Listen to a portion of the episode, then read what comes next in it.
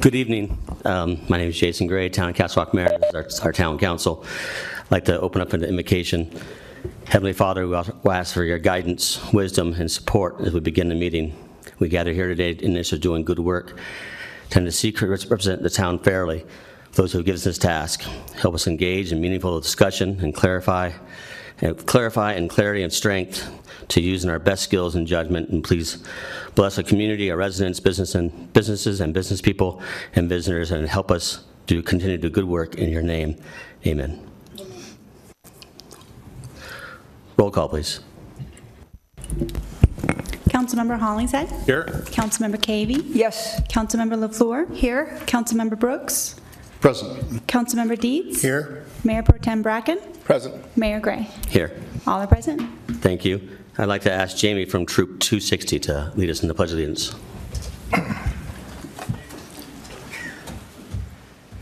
Pledge allegiance to the flag of the United States of America and to the republic for which it stands, one nation, under God, indivisible, with liberty and justice for all.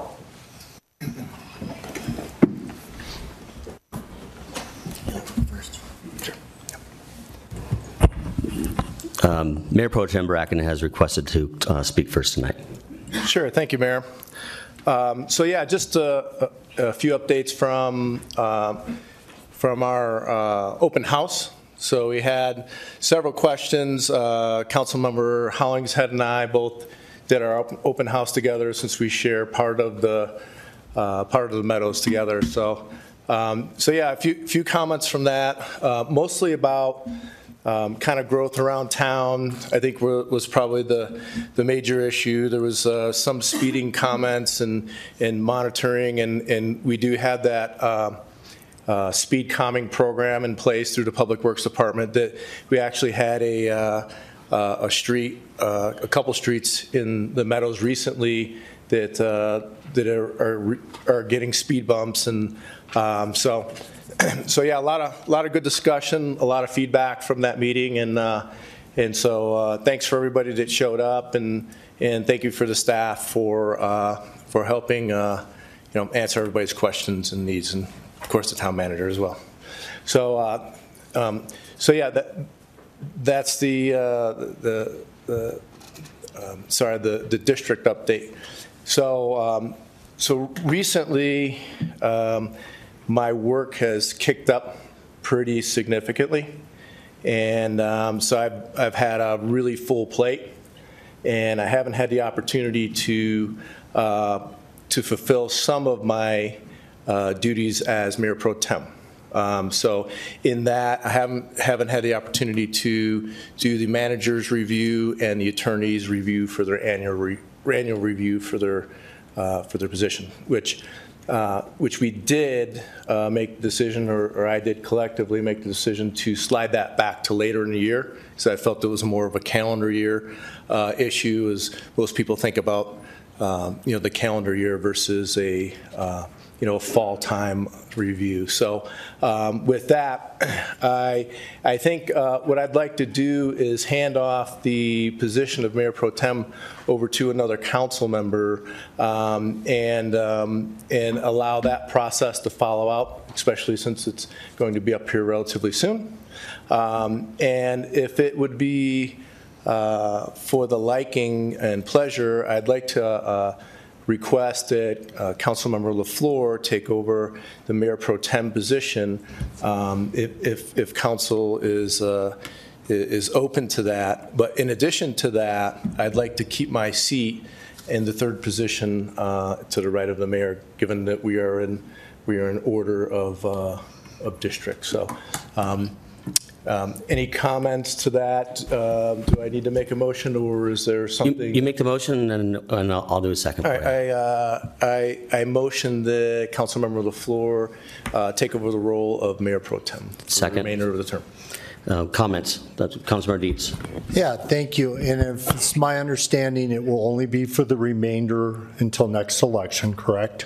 Okay, so it will just be for one year next. cl- I am okay with this situation.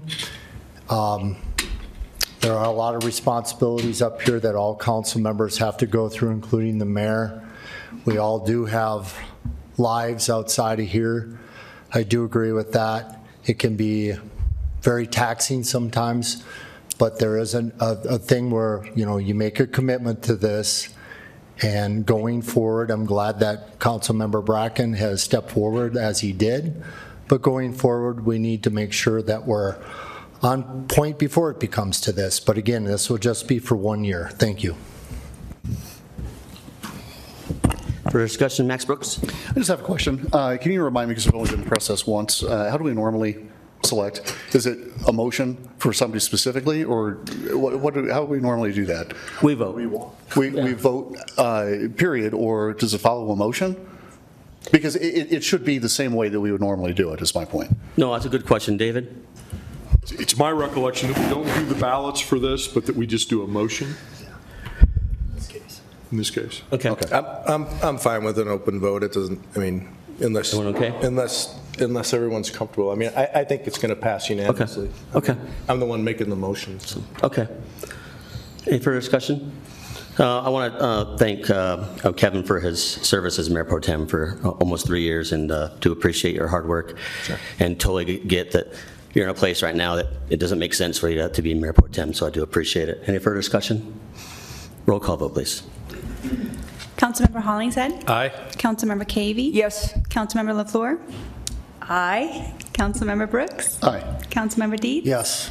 Mayor Pro Tem Bracken? Yes. Mayor Gray? Yes. Motion passes unanimously. Thank you. Um, of I'd like to talk about a little bit is um, Roger Partridge was a commissioner in town, long-time business person in town. He passed away about a week ago. Um, I was friends with Roger Partridge uh, for about 20 years. He was a business person in town. Him him and I talked a lot. Um, He had a business in town, and he came in a coffee shop a lot, and we just, and uh, he was just a great, great person. When I first became mayor, um, I was, he was one of the first people who called me and congratulated me. Um, And when he got cancer in 2017, um, he fought hard and he went and did multiple treatments all over the world.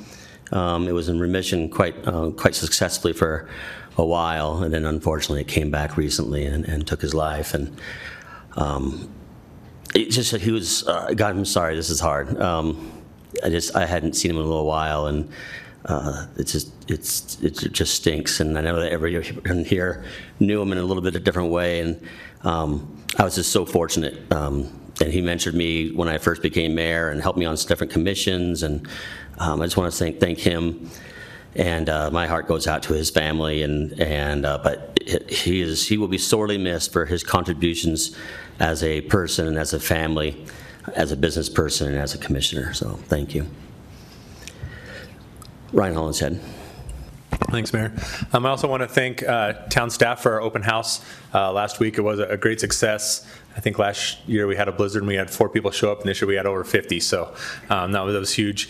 Um, Also want to let everybody know that our uh, town police force has been certified in making hot chocolate, so look for those guys at all your town events. They, they- they're doing some good outreach and some really positive things for the community.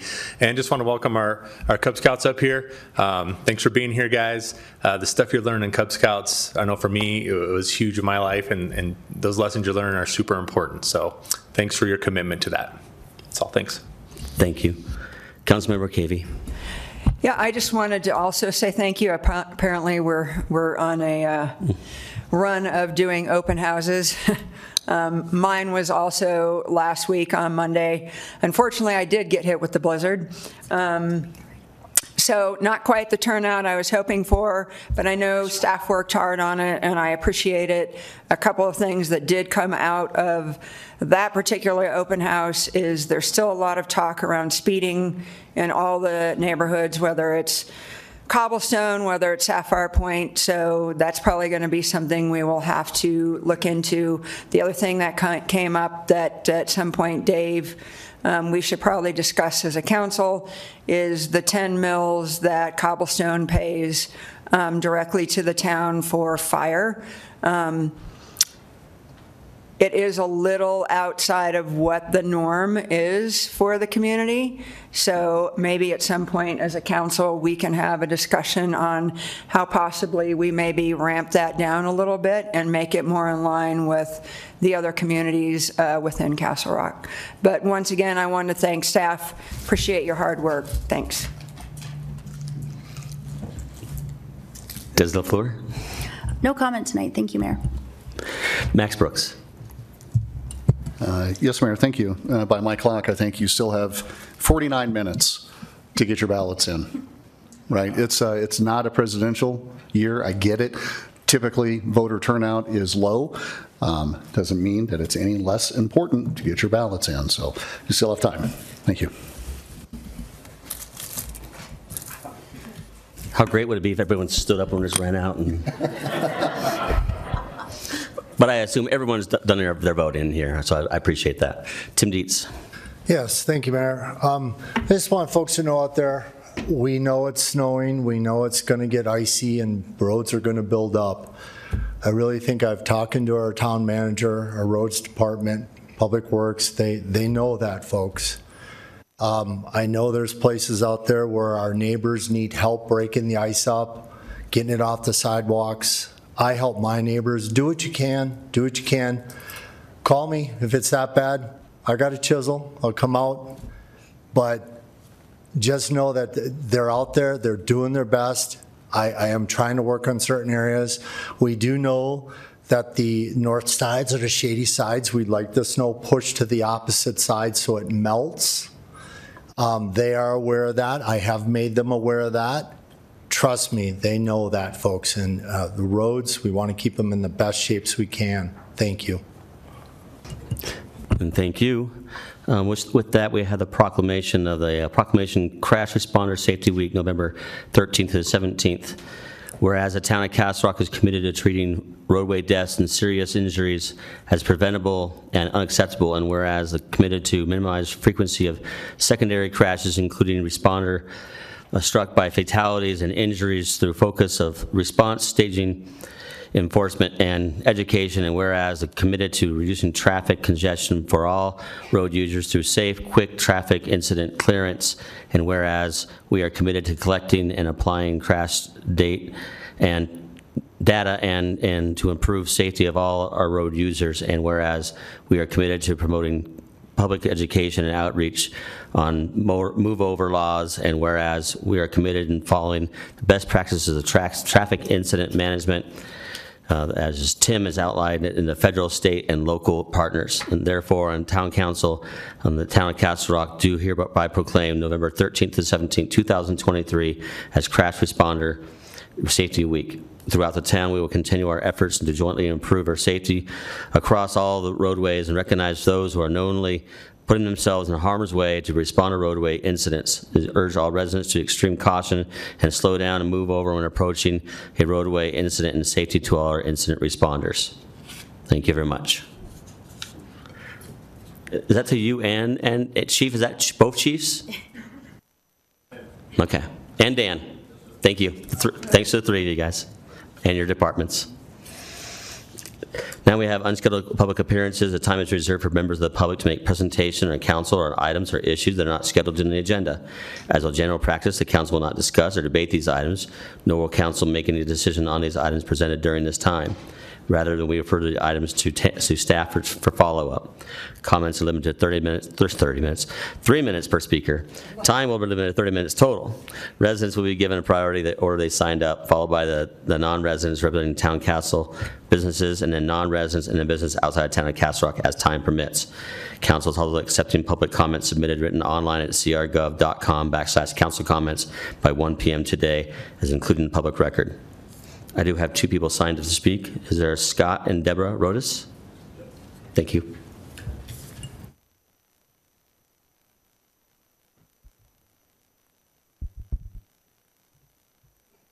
Red button in the middle. No, On the mic, red button in the middle. Thanks. Silver button. I'm looking for red, and this is the only red thing I see. Um, my wife and I, we live in uh, Butterfield, and we back up to the park. And the co- courts, the pickleball courts just got installed uh, about five months ago, six months ago. And um, as we all know, pickleball is kind of loud. Um, It disrupts our lives. And I decided to, uh, instead of complaining and making calls and emails and all that stuff, to take it a little step further and then propose this guy to you guys. So can I show you um, petition?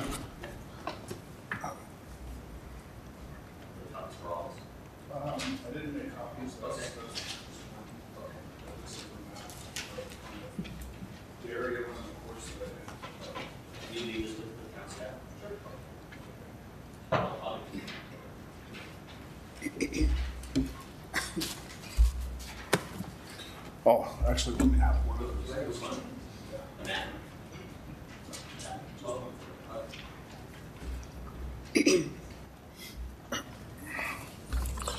So um, the issue of the pickleball at Butterfield, but it's also, um, because I'm on Facebook and talking with people about this, and all of a sudden, people are like, hey, what's the same thing in Founders?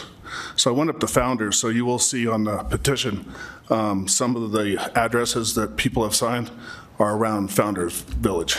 Um, There's also some concerns in uh, Plum Creek as well. So I've gotten some signatures from there because they're starting to build a pickleball. So anyways, what, uh, what we're talking about is dis- the the disturbing, irritating, and annoying sounds coming from the pickleball courts and the pickleball players yelling and screaming. And this is starting as early as 5:30 in the morning, and it lasts, well, most of the summer, it was lasting until 11 o'clock at night. We couldn't shut our windows. We were running our AC. I mean, we couldn't open our windows. Um, The inside of our houses sound like a popcorn machine. So um, never in my life have I felt so much stress due to this. And it's, it is taking an effect on my health, but that's um, not, not where we're going here. Um, The closest residence to the property of where this sits in Butterfield is 92 feet. Um, With noise, and I've got a decibel reader of 70 plus. So the decibels are just too loud. The sound, is that it? Go ahead and just follow up. You you had a little, mo- some moments there, so go ahead. I'll give you about spot 20 more seconds. Go ahead. Well, I'll let my wife t- continue. Okay. So, the City of Centennial had a similar situation, and their town council approved um, a noise study, and they um, passed an ordinance with setting specific regulations, time of use, um, being shortened, and actually moving the courts to be within regulated guidelines, no less than 250 feet from residential areas. Um, We're asking that the town can please reevaluate um, the park, the settings, and, and maybe model after Centennial. I know exactly what they were thinking when they put the pickleball courts where they did. It fit perfectly in where the basketball courts were. Perfect spot. But noise-wise, it's, it's not good. We can't even be outside. It echoes, it, it carries throughout the neighborhood. It's worse, actually, hearing it in the front of our house. Um, We're 130 feet from the pickleball courts, and the, the noise is just very disruptive. It's, it's ruining quality of life, it's taking effect on his health, his stress level. Um, So we would just really would like if the town could please reevaluate the pickleball courts and set some sort of regulations, shorten the hours. Um, The lights, the parking lot lights next to the courts, those are on all night long. So that does not deter when the court lights go off, they're still out there playing. Plus, the lights shine in our back, back of our house into our- into our house, so it's, that's disruptive. Okay. Well, thank you, Deborah. and Thank you, Scott, for bringing this to our attention. So we're, we're we're proposing with this and everyone that has signed this so far, and I've got someone who didn't show up tonight who has about three or four more sheets. Okay. That he was getting done, so I'll, I'll submit those to you. That that would be fantastic. I appreciate it. So I wanted to get 100 people, and Okay. right now I think we're getting close. Okay. This is over here. Yeah, that's there, and then we'll, we'll ha- we got the other stuff. Thank you very much. I have no one else to speak. If someone would like to speak, please approach the podium, speak in the microphone. And online users can use the raise your hand feature and phone in callers, press star three. You want to come up, sir? And please state your name and whether you're a resident and where you, um, resident or not. Thank you. Sure. My name's Dave Rodas, and uh, Scott is my son, and Deb's my daughter-in-law. I live at uh, 332 Crosshaven, uh, a long ways from any pickleball courts. But one thing that they didn't mention was with quality of life, our kids are supposed to be in bed like 9 o'clock at night. Uh, They can't be in bed with lights shining in their bedroom window and people outside yelling and screaming and hollering as close as 90 feet from their bedroom. So that is an added issue that you really need to take into. That park used to close at nine, and now they're out there till past 11. And they start, like Scott said, they start real early in the morning. It's not affecting me, but I, I feel sympathy for the people that live there. The city didn't seem to do their due diligence when they built those courts. There is regulations in other cities that they could have gone to and checked out.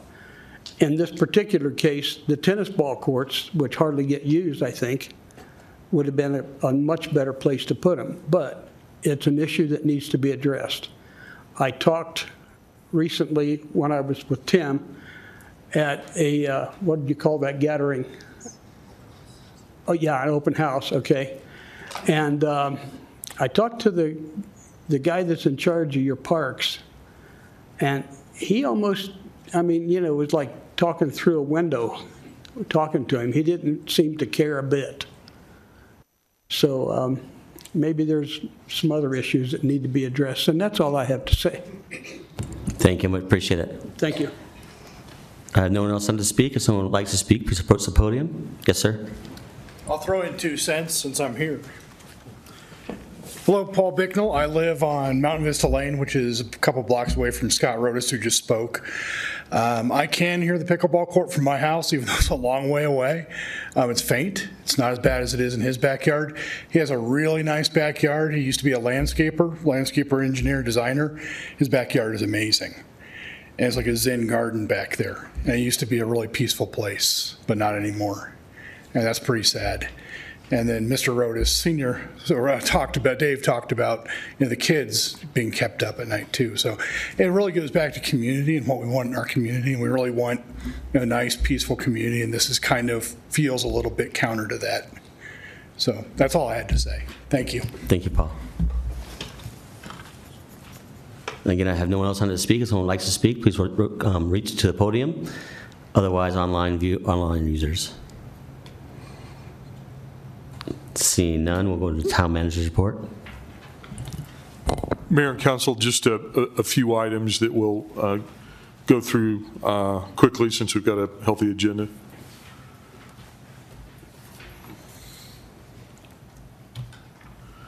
Is it this one? Just a few calendar items for uh, reminders. Um, This uh, Thursday night is the uh, Partnership for Douglas County Government's Elected Officials Reception up in uh, Lone Tree. The, uh, the mayor has been the chair of that group um, this year, and um, uh, per custom, um, Lone Tree is, is hosting the event because Lone Tree will be the chair then into 2024. You see the, um, the Veterans Day holiday uh, this Friday, and then um, on November the 14th, we've got the Boarding Commission Appreciation Event. Uh, We really appreciate the work from our volunteers that serve on boards and commissions, so this is an annual opportunity to, to thank them. That's going to be at the Cantril School site, and then uh, the, the next day, a number of you all are signed up for the county, State of the County event, which is up at the Legacy Campus there. Um, They say South Peoria Street. I guess I always look at it as Lincoln. It's the old Wildlife Experience Building that the school district has occupied and has turned into their legacy campus, and that's where the, um, uh, uh, the county will have that State of the County event. And then starlighting obviously, is then uh, that Saturday be here before Thanksgiving. So really appreciate um, the, the chamber's work on that. And then, as you know, we have just multiple town departments that uh, participate in getting that uh, project ready. It's probably easier to talk about the departments that are not involved in helping Starlighting happen. So we're excited about that um, as well. And then you see some other calendar items as we uh, close in on the, the rest of the month. Um, Then the December 5th council meeting, there's a, uh, a core cooperative, uh, electric cooperative uh, appreciation luncheon there that's scheduled. I know some council members are attending, and then we've got the holiday schedule for, um, for, for Christmas, and then um, uh, New Year's Day. And uh, we've got some neighborhood meetings. Some of these items are going to be coming on your, your council agenda later. Uh, We've got the uh, T-Mobile um, proposal there at Bison Park, uh, where we're, uh, a potential cooperative agreement with them where uh, they'd be building a public bathroom core and then using that uh, as part of their wireless uh, work for um, cell service in the community. The Oaks filing there that is south of Plum Creek Parkway and um, west of of Ridge Road, they're having a, uh, another neighborhood meeting. I think that development proposal, which comes from the 1980s, is going to be um, coming before uh, council uh, shortly after that.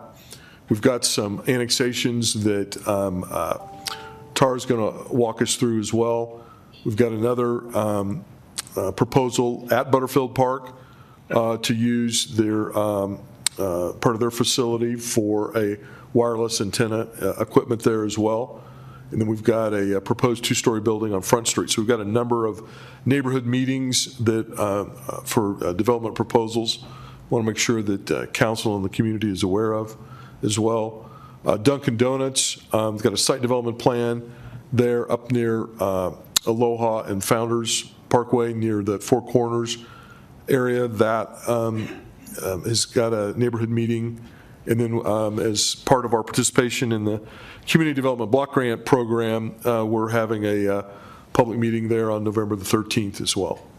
So that concludes what um, I wanted to quickly verbally remind you of. You've got in your agenda packets um, the third quarter financial report. Appreciate the, the finance department's work in regards to putting that report together.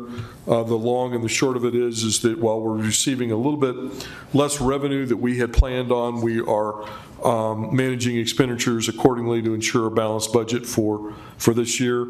And the third quarter major projects report um, is also commended to your reading. Um, We're on track for um, all of the items that um, are our major projects. Um, Some of them are coming in a little bit later than what we had planned, but we feel pretty good about all of those. Matt has al- also put together a a periodic report um, on just wireless communications facilities, because we do get a lot of community questions regarding cell service in the community, so we keep track of the, the different cell um, uh, facilities that are being put in within the community. So that is uh, the report that I'm going to have, and then Tara is going to come up now and walk us through some development um, service projects reports. We do keep track of the residential uh, units that have been constructed within the community, um, and you see the most uh, recently periodically uh, updated report there as well. I'm happy to respond to any questions on my report before we turn it over to Tara for her development activity Desi? reports. Do want to do it? Oh, you- Calendar items? Oh, I'm going to wait, I'm going to wait till the agenda. Okay. Okay, go ahead. All right, well, good evening, council. Um, This is your once-a-month update on a various development activity around town. Um, I do like to uh, walk us through the new pre-applications uh, that have been submitted since I last presented to you all at our first October meeting. Uh, As a reminder um, to you all and to those watching tonight, pre-applications are not formal applications yet. This is an opportunity for a developer or a property owner to ask questions on um, what the process would be if they move forward with this idea that they have. So it's a required step, so often these turn into real projects, and a lot of times they do not. Uh, So walking around the various council member districts, starting in District 1 with Councilmember Hollingshead, we have a pre-application for the Meadows Self-Storage Facility. Um, They're relatively new, they have some RV parking in the rear, and they're looking to convert some of those aisles of RV parking uh, into new buildings uh, for additional indoor storage. And they are located, as you can see on the map, uh, just north of Meadows Parkway and east of the hospital property. Um, Over on the west side of the Meadows, we have a proposed lighthouse community. This is proposed by the Church of the Rock uh, facility that exists on that parcel today. Uh, They are looking at amending uh, their zoning to allow for some additional uses, uh, including residential uses such as senior and affordable housing and some guest suites for um, short-term stays. Um, Additional elements they described were uh, worship facilities, additional to what they have, family wellness center, and some other related uses. Again, this is not yet a formal application. Uh, This is their first step to find out uh, what the process is that they would need to go through if they decide to move forward. Uh, In District 2, Councilmember Cavey's district, uh, we have a pre-application for the next new town fire station, uh, station number 156. As you can see on the vicinity map, this is on the west side of Castle Oaks Drive. Uh, It's north, the northern entrance uh, or intersection with Pleasant View Drive, so just before the Cobblestone Ranch community. Uh, District 3, uh, previous Mayor Pro Tem Bracken's district, now Councilmember District, uh, Councilmember Bracken's district. We'll update our slides, thank you. Uh, There's several uh, going on in this area. Um, The existing Maverick station on Meadows and Limelight, uh, I believe, has been purchased by Good to Go and is going through a rebranding effort, so they're looking to make some facade changes uh, to the exterior of that building. Just to the south of that building, on some vacant land off of Limelight, uh, we have a proposal for a retail office center strip. Uh, Again, this is just west of the AMC movie theater and just south of some existing restaurant retail areas. Um, On the southern end of the meadows, off of Coach Line, Cas- Castle Rock Water is proposing a location for a new tank, a very creatively named uh, Water Tank 8B. Uh, So looking at that, uh, it is north of Coach Line Road and west of Wolfensberger Road. Um, uh, At 599 Topeka Way, so in the industrial area, uh, we have a uh, building that has a variety of uses in it. They're looking at one of their suite spaces uh, converting over to integrated life choice. Uh, It is a facility that would provide adult job training um, for folks um, in need of that um, item, excuse me. And District 4, um, Mayor Pro Tem LaFleur's uh, district. Uh, We have a request from 7-Eleven, so just on the north end of downtown here, um, right off of Wilcox. They're looking to expand on the rear of their building, um, possibly into the area where there's parking spaces right off of 8th Street, so, but on their property. So looking to see what that process is.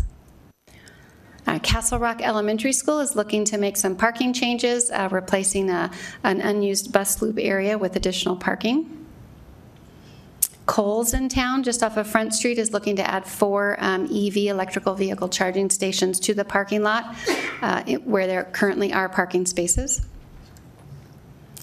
Um, And then the Unity on Wolfensberger, this is um, an additional potential Wellsprings project. Uh, They're looking at the Quality Inn uh, that exists uh, just to the east um, of Park Street and south of Wolfensberger Road, looking to possibly convert that to 50 units of residential facility for adults with disabilities. And District 6, Councilmember Dietz's district, we have a pre-application on Brookside Business Center. So this is south, uh, South Wilcox Street, just north of the Castle Rock Autoplex. Uh, This parcel shape is a little unique in this area, but they're looking to do a couple buildings with light industrial flex space that could be used for retail, office, um, showroom-type uses, and then the, um, some outdoor vehicle storage area, probably in the the narrower northern portion of the property um, that backs to floodplain areas. We have some potential annexation pre-applications, which I'm happy to talk more about, um, which uh, Dave mentioned we have some upcoming neighborhood meetings for. Uh, The first four are properties that are owned by Core Electric Company. Uh, We have been working with them as a part of our overall effort to clean up the pockets of unincorporated um, county surrounded by town uh, jurisdiction. Uh, So there are four parcels I'll talk about. This first one is their existing substation on Ridge Road. Uh, You can see it's just southeast of the King Soopers at Four Corners. Um, It is primarily, almost completely surrounded by town of Castle Rock jurisdiction. So working with them to um, be in will- a willing applicant to go through an annexation process. This one is located in Councilmember Cavey's district. Uh, There are four total. Uh, The next one is in Councilmember Dietz's district. This is on the southwest side of town, uh, north of Crystal Valley Interchange, um, future Crystal Valley Interchange, north of Dawson Trails, and property that's called Westfield Trade Center. So you can see it is, uh, touches the town boundary on two of its four sides, and it's in an area of Yucca Hills.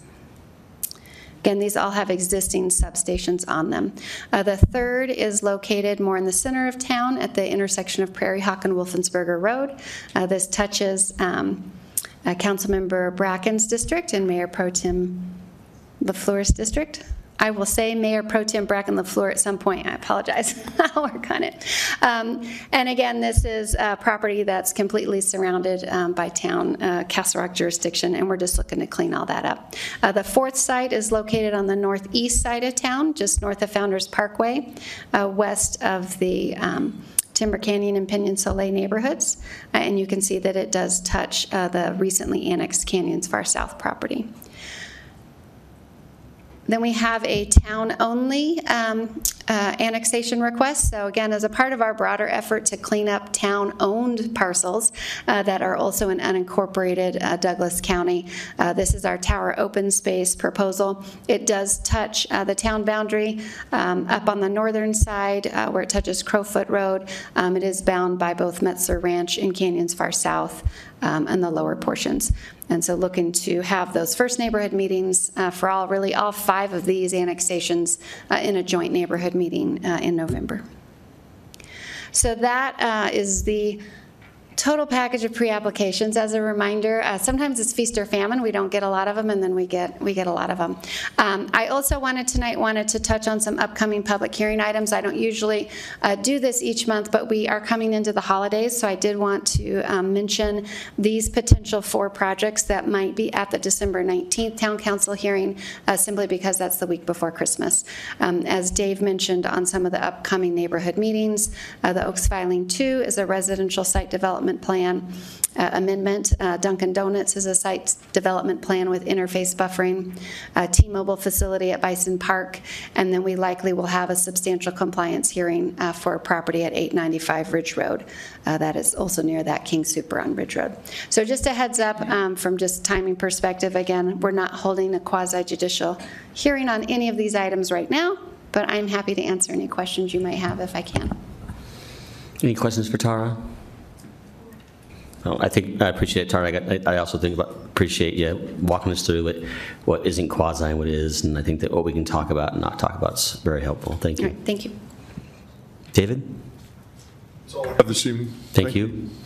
Uh, Town Attorney's Report.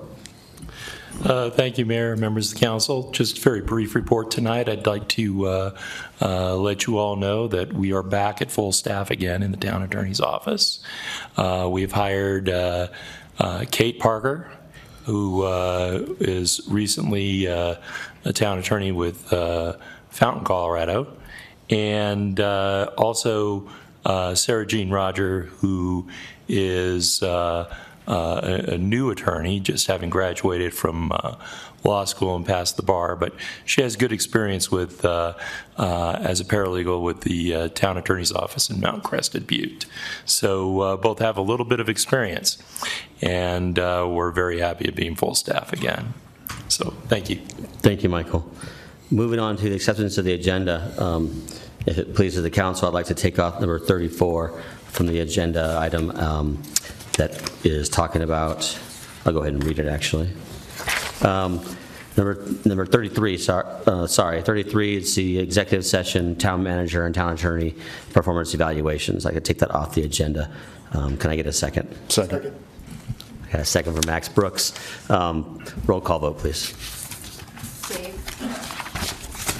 Put it on the agenda David? next, next Yes. time? Yeah, I'm sorry. And move it to the next agenda, next, You answered next, my next question. council. No, Sorry, guys. Yes. Got it? Got it. Councilmember Hollingshead? Aye. Councilmember Cavey? Yes. Councilmember Bracken? Yes. Councilmember Brooks? Aye. Councilmember Dietz? Yes. Mayor Pro Tem LaFleur? Yes. Mayor Gray? Yes, Motion passes unanimously. thank you.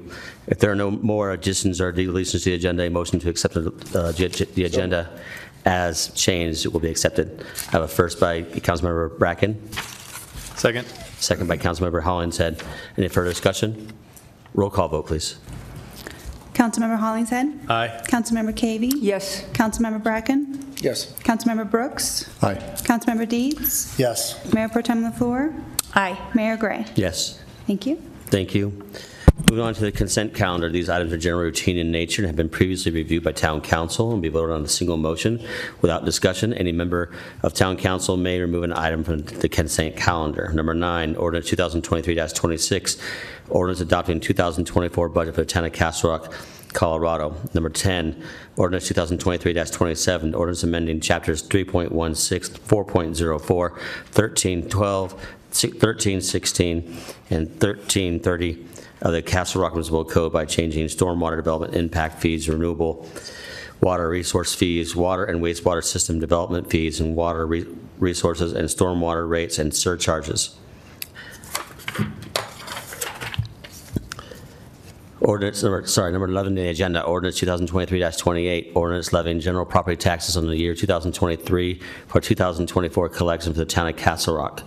Number 12, ordinance 2023-29, ordinance levying general property taxes on the behalf of Council- Castle Rock Downtown Development Authority for year 2023 to be collected in 2024. Number 13, ordinance 2023-30, ordinance repeating and re- reenacting Article 2 of Chapter 3.04 of the Castle Municipal Code for regarding sales tax and amending various provisions of Article 3, Chapter 3.04 of the Castle Rock Municipal Code regarding use tax. Number 14, ordinance 2023-31, ordinance approving agreement between the ACM Dawson Trails 8 JV LLC and the Town of Castle Rock Exchange, a property between two entities, and a grant to temporary easements to facilitate the construction of Crystal Valley Interchange Project.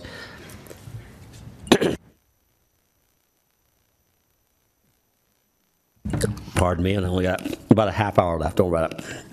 Number 15, res- Resolution 2023-130, resolution approving the grant agreement between the town of Castle Rock and State Board Great Outdoors Colorado Trust Fund for the Colorado Front Range Trail Project. Number 16, resolution 2023-121, resolution waiving the formal bidding ag- agreement basis on sole source approving equipment services agreement with Trojan Technologies Corp. for Plum Creek Water Purification Facility uh, archery me- membrane filter number two modular replacement project. Number 17, Resolution 2023-132, resolution approving a construction contract between the Town of Castle Rock and 53 Corporation LLC for Tank um, 6B site restoration. Number 18, Resolution 2023-133, resolution confirming designation of second assistant town, posi- town manager position, appointing addition- additional assistant town manager for the town of Castle Rock. And number 19, proclamation 2023-13, proclamation uh, commander of T- of Tim Gorman Day. And number 20, uh, minutes 2023-20, minutes October 17, 2023, town council meeting. I'll accept the motion. So moved. Second? First by Councilmember Bracken, second by Councilmember Hollingshead. Um, Just on any discussion, I'd like to do a quick discussion. I want to congratulate Matt Gold and congratulate uh, Commander Tim Gorman.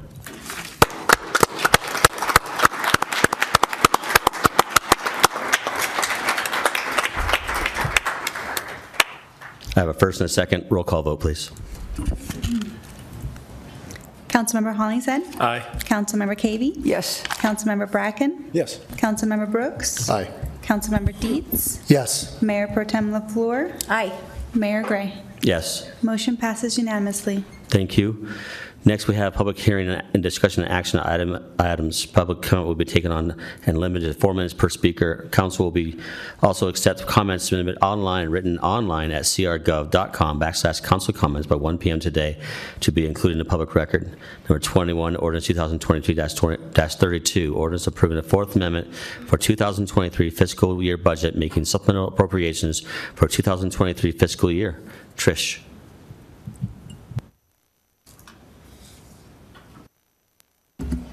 Thank you, Mayor and Council. I'm here this evening to present to you the Fourth Amendment to the 2023 budget for your consideration. So why do we do these budget amendments? Well, we originally had council uh, approve the 2023 budget back in September of '22. And since that time, there's many things that come to our attention where we need to adjust so we can move forward accordingly, be that capital projects or other type of items. Um, Finance staff has reviewed each of these budget requests, and we have verified that there are appropriate funds available for these causes. Uh, As you can see on your screen, we are asking for a total budget amendment of $4,815,784 in expenses, and that number is offset by $4,616,807 in related revenue. And like I said before, this is something very common for us to do. You can see for the past five years, we have had three to four budget amendments per year. Uh, And it just depends on what's going on uh, with timing with capital projects and other items. I I should say, and I should probably knock on wood as I say this, this, this is going to be our last budget amendment for the year.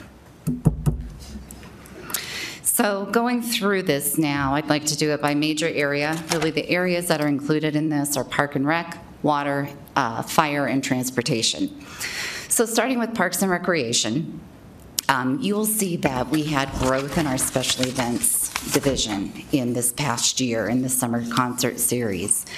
Um, They are requesting an additional $490,000. That would be both in revenue and expense, and that goes into the Philip S. Miller Fund. Those are the paid concerts uh, that the uh, Special Events Division of Parks and Recreation put on each year. Um, Related to that one, you'll see um, on, about in the middle of the screen there, it is an additional 180,000, and that's the same type of reason as far as special events, but it's for our non-paid events, for the free events that we have around town. So uh, Park and Recreation is requesting $180,000 to cover additional costs related to those type of events. Earlier this year, uh, Parks and Recreation worked with Water to do a full turf replacement at Paintbrush Park. Uh, Water is helping us with an internal loan and also a contribution to that project. So this is kind of a cleanup item in the budget amendment. You'll see in front of you, um, the Parks Department needs a budget amendment of 928,000 to cover the costs that they incurred for this project. Cantril, the building that we have here downtown, um, we are requesting an additional 150,000 to do renovations in the restrooms and also install an ADA compliant lift. Along with the capital of 150, we are also asking for 60,000 to help with some of the operations at that location. And least, or last but not least, for Park and Rec, we're asking for $90,545 related to repairs that need to happen at the Rec Center Leisure Pool, and also some elevator repairs at that location. Moving on to Castle Rock Water, I previously mentioned the uh, turf replacement over at Paintbrush Park. Uh, This is the amount of funding that went from water over to the Parks Division to be able to do that. So again, kind of a cleanup issue here. And that amount is 1,659,000. Parks, or not Parks, Water is also asking for 605,000 related to construction, drilling, testing uh, in well A3. They, they also commented that they would work on the naming of the wells, but this is well A3 in Bell Mountain Ranch. Public Safety is asking for 85,000. This is to purchase a vehicle for um, a fire pre- prevention officer. The fire prevention officer was hired earlier. Um, At that time, we were sharing vehicles, given the, the workload and the schedule, we need to accommodate that uh, prevention officer with an additional vehicle. Transportation has two requests for your review this evening. Uh, The first one is a project that they were doing in the Glovers area. It was a joint project with water. And Transportation is asking for $381,490 so they can conclude that project. The second ask from transportation is 100,000 related to increased costs that they're finding for the parts that they have been purchasing over the past year. Everything's gone up, and our fleet department is in the same boat there. That concludes my presentation, and since it is Commander Tim Gorman Day, I would love to have him field any questions that council may have. Yes. Anybody have any questions for uh, Commander Gordon, Gorman? How much money do you want? Any, any questions for Trish? Thank you, Trish. Is there a motion? I move to approve on the, move on? I move to approve the ordinances introduced by title. Second? I have a first by Councilmember Cavey, a second by Mayor Pro Tem uh, LaFleur. I will mess that up as well, so sorry.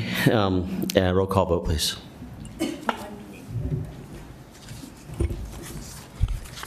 Councilmember Hollingshead? Aye. Councilmember Cavey? Yes. Councilmember Bracken? Yes. Councilmember Brooks? Aye. Councilmember Dietz? Yes. Mayor Pro Tem LaFleur? Aye. Mayor Gray? Yes, Motion passes unanimously. thank you. Thank you. Moving on to number 22, direction discussion uh, for Public Safety Commissioner's recommendation for 2024 Philip S. Miller Resource Grant Programs. We have six applications.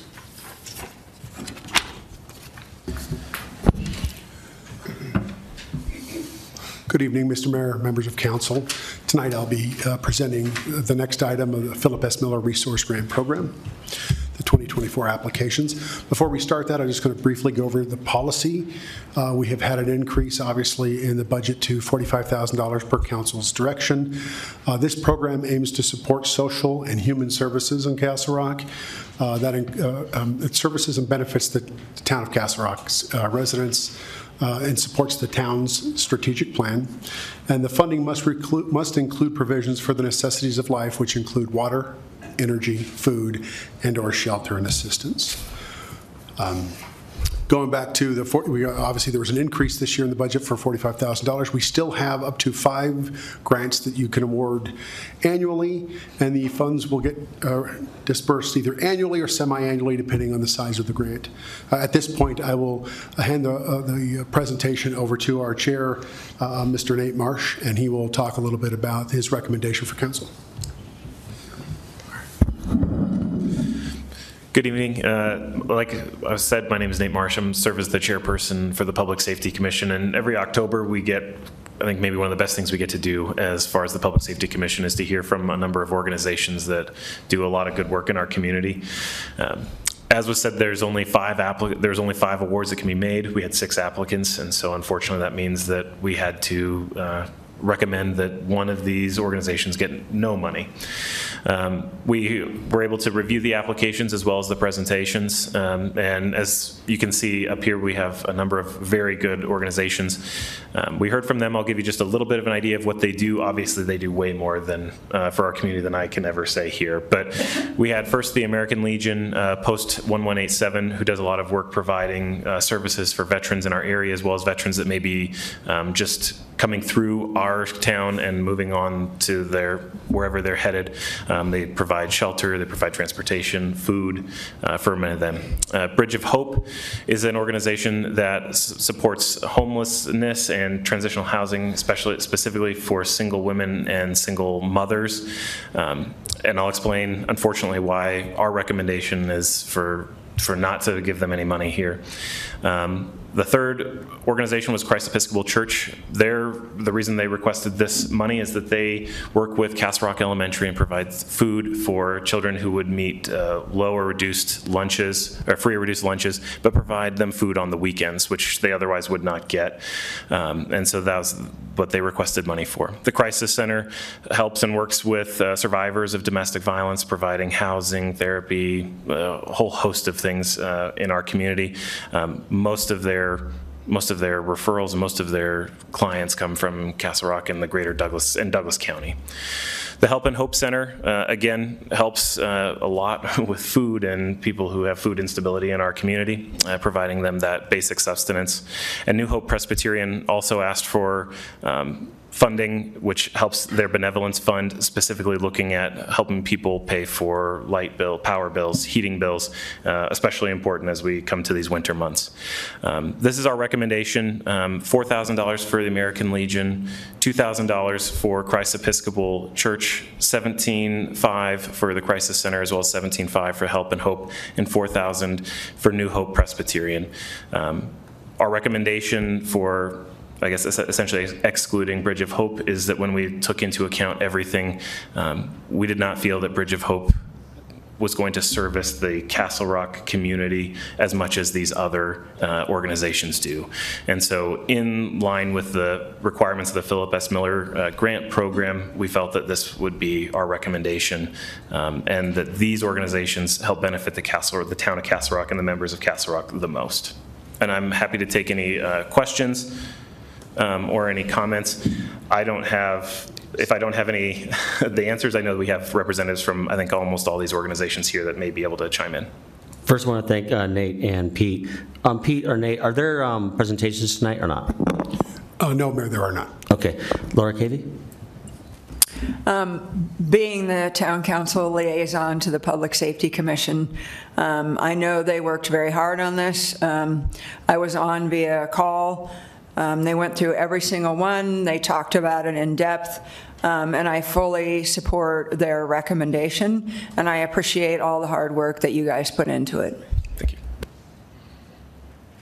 Sorry, Max Brooks. No, that's fine. Uh, Thank you. That feedback is, is valuable um, because you look at it and you think, okay, we probably have a lot of questions about why couldn't you shave some off here or go somewhere else? And so I have to trust, just in- in- from my own personal opinion, I have to trust the process. I have to trust that, that you all went through that very carefully, ver- very diligently, uh, and you were part of that process as well. We have to trust uh, those recommendations and know that you did that work behind the scenes. So I I know it's difficult. Thank you. And I know that we, uh, as a council and as a town, received a lot of letters and and uh, requests as well from uh, these organizations, so we do appreciate the feedback and and you guys reaching out to us. And again, thanks for you guys' hard work. Um, I don't have anybody signed up, if someone likes to come up and speak, uh, you're more than welcome to come and speak. Seeing none, we don't have anybody online. Do- Sorry, I should say, do we have anybody online? Thank you, Shannon. And with that, we'll bring back to town council for a possible motion discussion. I move to approve the Public Safety Commission's recommendation and award the 2024 Philip S. Miller Resource Grant Program monies as follows. Second. Um, American Legion, Post 1187, 4,000. Christ Episcopal Church, 2,000. Crisis Center, 17,500. Help and Hope Center, 17,500. New Hope Presbyterian Church, 4,000. Thank you, and we do have a second. Any further discussion? I just want to say thanks again. I know it's a lot of work. Um, I do appreciate the- our council member liaison and plus everybody else here who works really hard on that. Uh, Thanks again, and roll call vote, please. Councilmember Hollingshead. Aye. Councilmember Cavey. Yes. Councilmember Bracken. Yes. Councilmember Brooks. Aye. Councilmember Dietz. Yes. Mayor Pro Tem LaFleur. Aye. Mayor Gray. Yes. Motion passes unanimously. Thank you. Number 23, Resolution 2023-134, resolution approving the downtown historic grants to Castle Rock Chamber Foundation and J and L Rental LLC. Tara?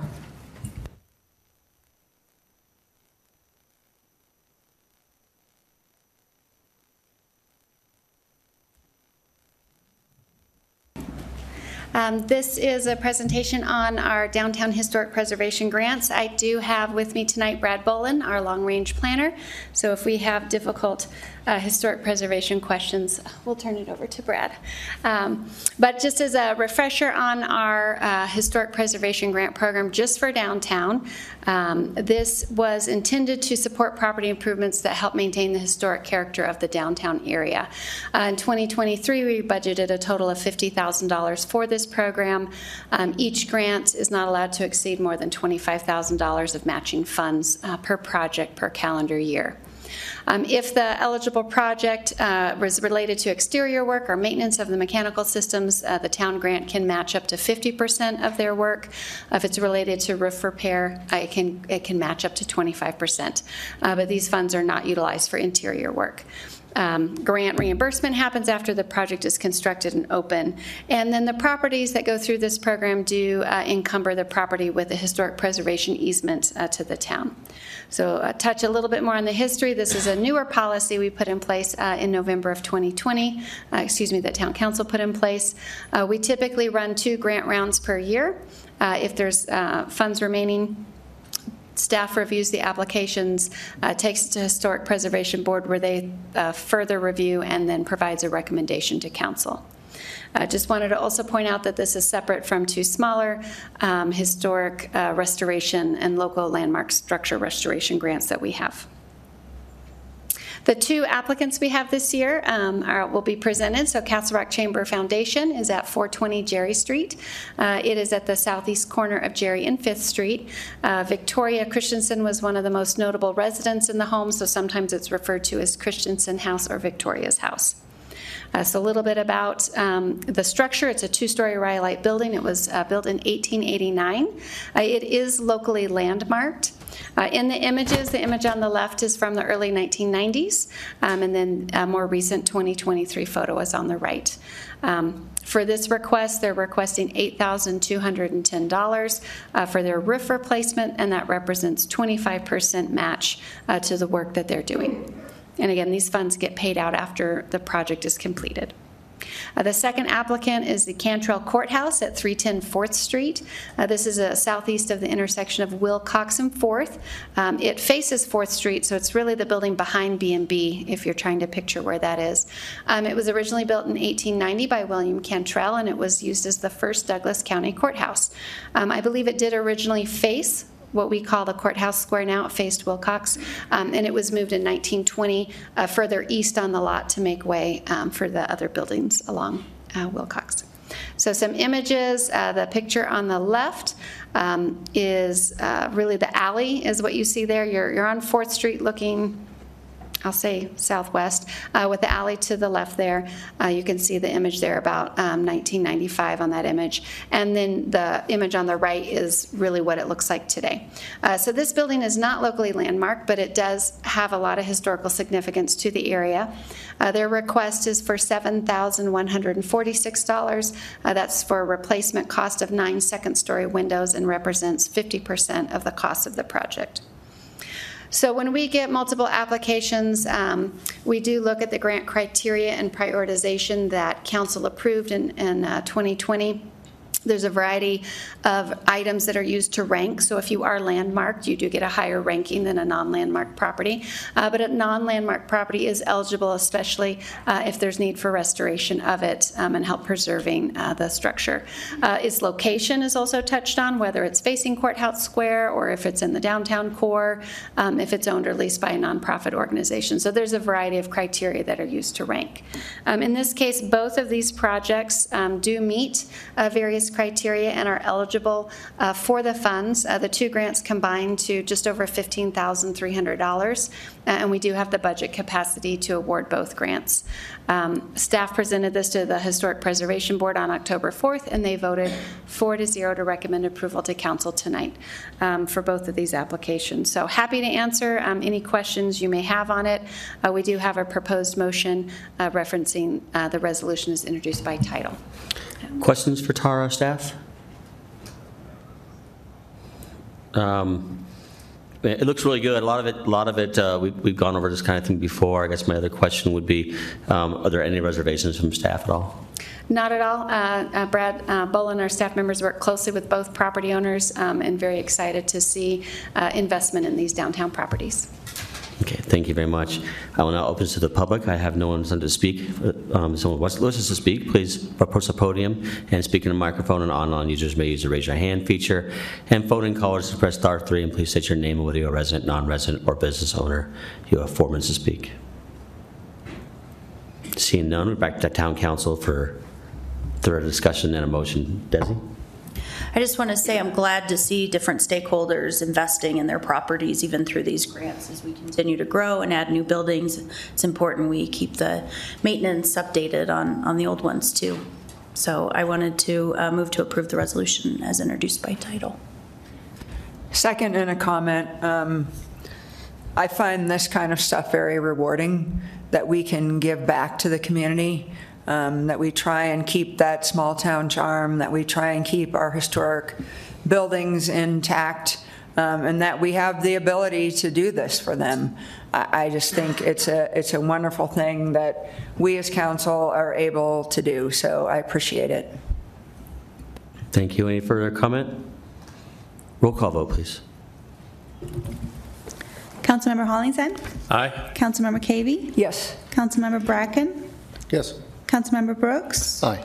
Councilmember Dietz? Yes. Mayor Pro Tem LaFleur? Aye. Mayor Gray? Yes. Motion passes unanimously. Thank you.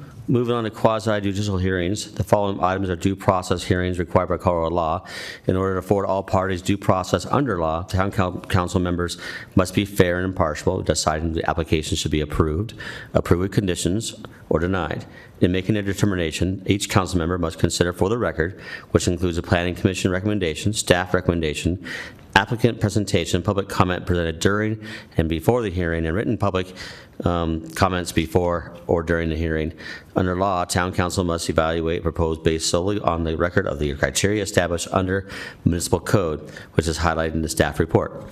It is important that each council member remain objective and capable of considering information offered into the record for- during the hearing. If any council member believes that he or she is not capable of evaluating and voting on this application consistent with these due process requirements, please describe the situation and recuse yourself from further participation. Does any council member believe that they have a conflict of interest on any other matter of this that she or he would like to disclose prior to the meeting? Madam Clerk, has the public hearing been properly noticed under applicable regulations for these types of land use hearings? Mayor, yes, it has. Thank you. The council will now hear from the applicant and the public and the staff, and, and public comment will be taken limited to four minutes per speaker. Co- Council will be accepting written online comments submitted at crgov.com backslash council comments by 1 today, 1 PM today to be entered into the record. Number 24, Resolution 2023-135, resolution approving the site development plan for Unity on Park Street multifamily residential housing project, Lot 3, Park West, First Amendment. Tara? All right, good evening, Mayor and Council. Uh, This is a use by special review site development plan uh, for uh, the property located at 884 Park Street. Uh, You can see on the vicinity map that this is south of Wolfensberger Road and just east of Park Street. It is the location of the previous La Quinta uh, Inn and Suites. Uh, This property was originally annexed into the town in 1966. It is in our B zone for business commercial. It allows a variety of retail, restaurant, hotel uses. Um, A residential use for multifamily is allowed through this use by special review site development plan process. So it's not a, a straight-out permitted right, but it is not a prohibited um, use. Uh, It is a use that was contemplated um, as could go in this area, but it would need to come before council to uh, go through how um, it was site planned uh, and how the, the use is being mitigated. So let me give you a little overview of it. Um, uh, Surrounding properties include the McDonald's and Retail Center on the west side of the property, uh, NITEC Heating and Cooling is to the north, uh, the Quality Inn and Suites, uh, which I mentioned in a previous pre-application, is to the east, and to the south is the Castle Oaks- Oaks Covenant Church, and where, where the Wellsprings Community uh, headquarters are located. Uh, So this is just next door to um, to where they currently are. So Wellsprings is partnering with Douglas County Housing Partnership um, on this renovation. So uh, the lot's just over, just under one and a half acres in size. As I mentioned, it currently is the existing La Quinta Inn, so it's an existing building that exists today, uh, just over 12,000 square feet. Uh, three stories in height, uh, and it's at 30 feet. Uh, the zoning allows uh, 35, but it's built at 30. Uh, They're looking to convert the 60-plus hotel rooms to 42 units of housing. Uh, 22 would be studio units, and 20 would be one-bedroom units. Um, This application did submit under our previous multifamily parking requirement, so I do want to mention that. Uh, Under those requirements, uh, which they're subject to, uh, studios require one space per unit and uh, one bedrooms are uh, 1.5. Uh, So under those regulations, they're required to have 63 on-site parking spaces. They are providing 66. Um, I will say that the majority of the tenants at this building um, will not drive um, also, so staff finds that this is more than sufficient uh, parking for this project. Um, Overall, the project is proposing that all of the units be between uh, 30 to 80 percent of the uh, area median income uh, at the rates, and that's part of their program with Douglas County Housing Partnership. And over, uh, or approximately 50 percent of the units will uh, be reserved for folks with disabilities. Uh, The applicant is here tonight and will give a great presentation um, outlining um, what, what um, uh, their clientele looks like and the folks that would be residing in this um, building. A little bit on the community outreach. Uh, There were uh, three neighborhood meetings held to date. You can see the dates um, on the screen, one prior to application, and two throughout the application process, and you can see the attendance. A little summary of some of the questions and feedback that were asked. A lot of it had to do with the timing of the project, uh, potential traffic impacts, um, and just really how to be involved and stay up to date as the project evolved. Um, So a lot of, um, uh, some interest on it at the meetings. Um, a lot of good questions. So, and I, I apologize, I meant to introduce Brianna Simons when I uh, sat down, similar to Brad. Brianna Simons is our senior planner. She's uh, with us tonight, and she has been working with the applicant on this uh, for quite some time, so she can uh, answer additional questions if I'm unable to. But based on the staff analysis and our review criteria in both, uh, the- well, in the comprehensive master plan as well as the two different code sections uh, in Chattel 17 that govern use by special reviews and site development plans, staff finds that this project meets that criteria. Uh, Planning Commission reviewed this at their October 26th hearing and voted six to zero to recommend approval of this project to Town Council. Um, I do want to point out that there is a a second agenda item just after this. It is separate, uh, but there is a request for a fee waiver related to town fees, um, but that will be the next agenda item. Uh, It is independent of this uh, decision, and this decision is based on the analysis uh, on the code. Thank you. So with that, I have a proposed motion for your consideration to approve the resolution as introduced by title. Uh, We also have the applicant with us this evening um, who has a great presentation to make, uh, as well as I know some public that would like to speak. So I'm happy to answer any questions now or um, answer them after the applicant and public have spoken. Any questions for Tara now before the- the presentation? Seeing none, without the presentation. All right, I'll turn it over to um, Nicole DeVries with Well Springs, as well as um, Artie Leal with the Douglas County Housing Partnership. And Shannon will pull up your presentation, and you should be able to click page down. and go through. Thanks, Tara.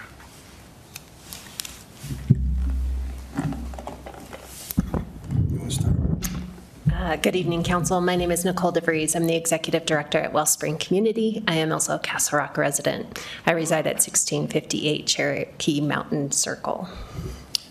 I'm Marty Leal. I'm the Deputy Director of the Douglas County Housing Partnership, and we are the housing authority for Douglas County, Town of Castle Rock, Town of Parker, City of Lone Tree, City of Castle Pines. Um, Like Tara mentioned, this is a unique partnership between Wellspring Community, a new nonprofit called Wellspring Housing, and the Douglas County Housing Partnership.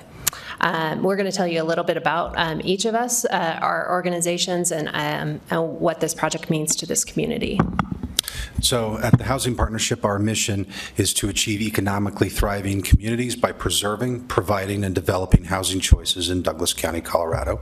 Our vision is to create and sustain communities through innovative partnerships and entrepreneurial approaches to housing, which this particular project fits that mission and vision statement to a T. Um, Wellspring Community is um, a community that exists to celebrate and um, honor adults with intellectual and developmental disabilities. It was it's a Castle Rock nonprofit started 15 years ago here in Castle Rock, um, and we um, do what we do because of the support that we receive from Castle Rock, from the town of Castle Rock, and from the partnerships that we have here in this community. Every day, we run a day program um, where adults in our program are encouraged to learn and grow through educational and enrichment opportunities. We have a um, work opportunities program that includes a bakery, um, an art studio, and um, you can see some of our um, participants at the bakery and the art studio in these pictures. Um, But we also um, employ 38 um, individuals with IDD at the Castle Rock Collective down on Perry Street, where we have a a coffee shop.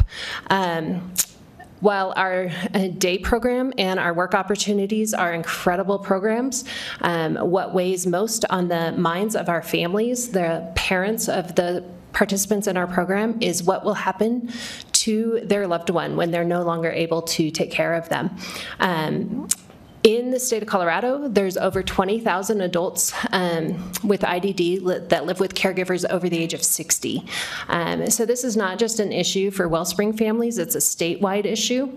Um, but the approval of this project, the um, beginning of um, Wellspring Housing strategic plan to help address the residential and housing needs that are present for our families is truly um, innovative and it's exciting.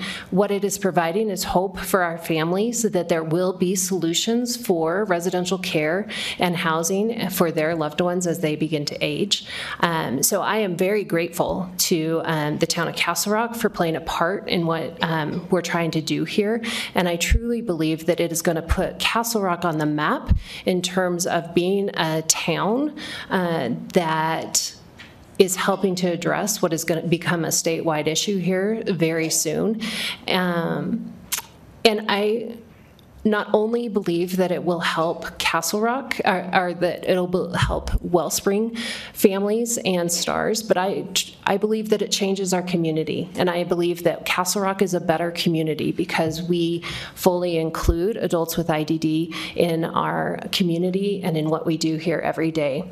There are several, um, there's actually lots of people here tonight that are here to support um, uh, this project and what we're trying to do. And so I'd like, if you are here to support this, if you would just stand up so town council can see who is here in support of this project. These are the faces of families, of parents, of our participants. They call themselves our stars. We have volunteers, we have partners, and um, community members that, that, um, that want this to happen and that are here to show their gratitude for you to, for helping to make it happen. So thank you.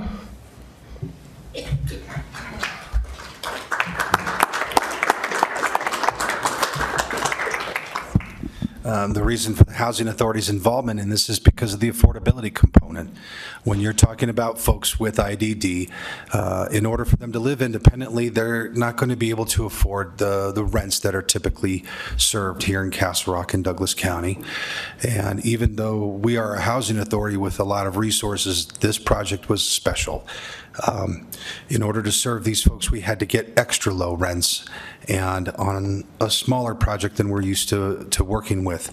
And that meant that we had to dig deep, and we've uh, uh, partnered with Douglas County, who's provided over three and a half million in grant funds, the state of Colorado, who's provided more than four million in grant funds, and we have asked you, uh, the town of Castle Rock, if you could help us also by waiving uh, development impact and permit fees totaling a little more than $600,000 for this project, all of which is necessary because in order for us to do this, the Housing Authority itself and Wellspring have both chipped in money. Uh, The contractor has taken $200,000 off of his bill. Even the title company threw in $10,000 in free services just to get this deal done.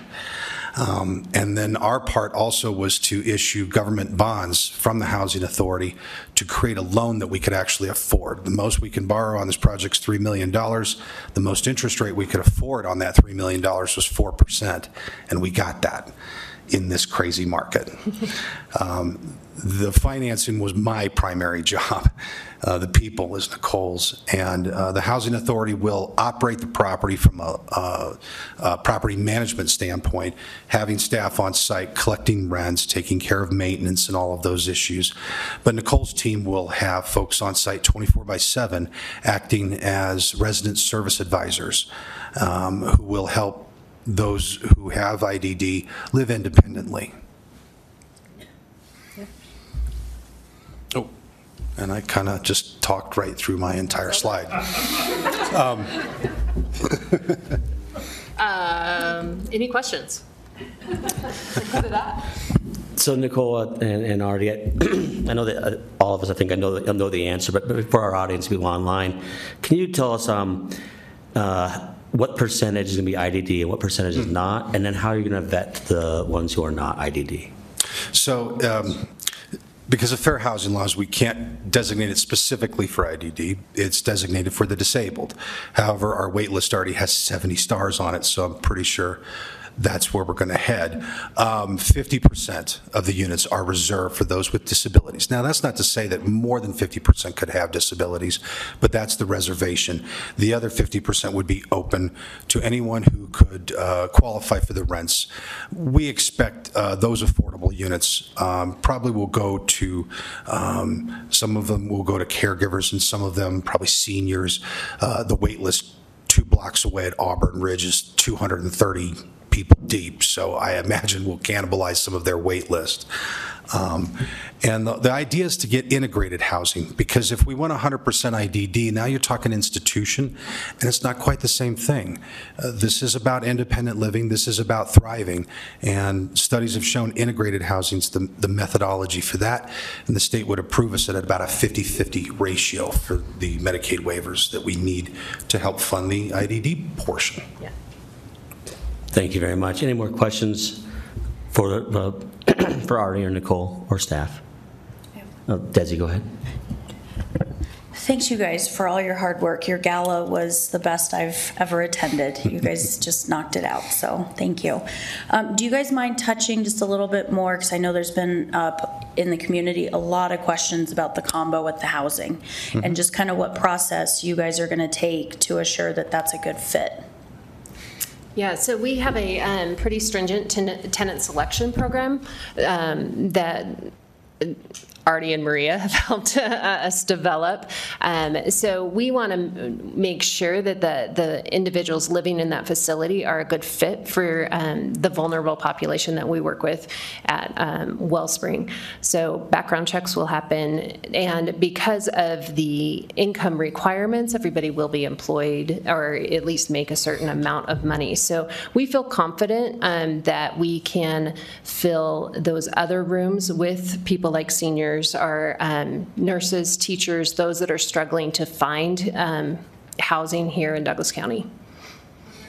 Requirement for those tenants to be a part of the STARS? No. No, okay. No. But they will be encouraged, and there will be a lot of full-on community events to in- uh, foster that integrated community. And I do want to touch on security.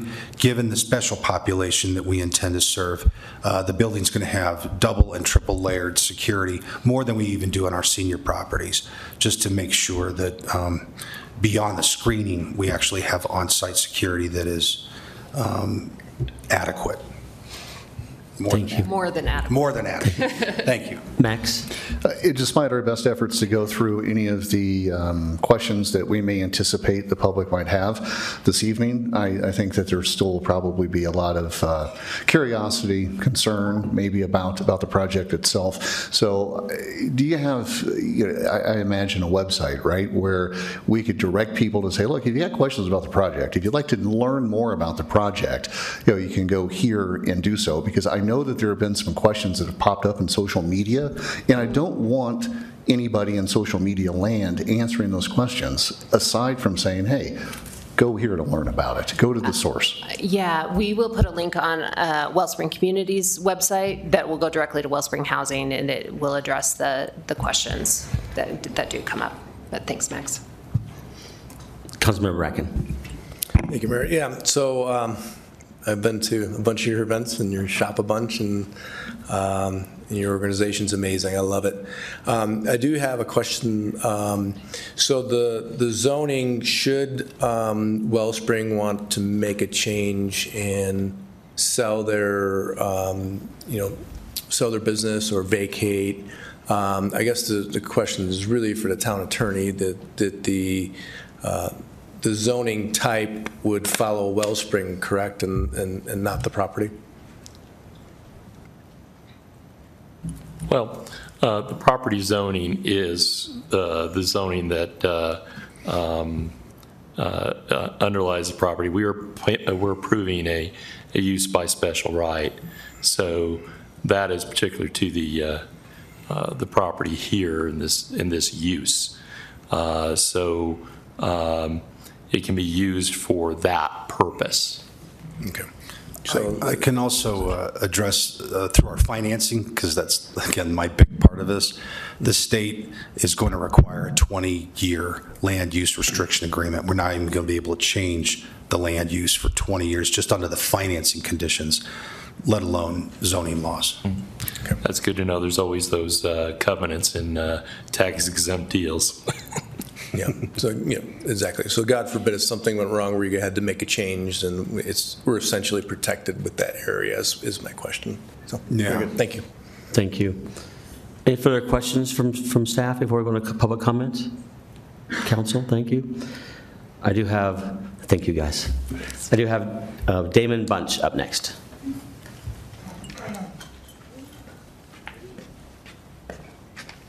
Good evening, council.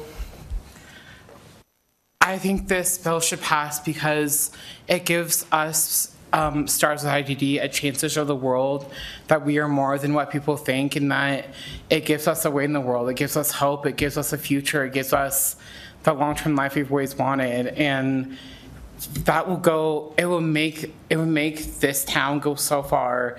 And showing that will, it will, I don't know, it will just be amazing. And so it will further Wellspring's education and it will make our bond stronger and it just, we can really strive out of it. And I feel in my heart that this would be really good for us and this is what we should do. And I mean, all this, the stars that are here tonight will agree that this is something that should be passed and this is something that shouldn't be looked up on because we are coming and we're going to show the world that we are more and that we are something that is like a lion and we're going to roar and we're going to show power and we're going to show that independence. So thank you.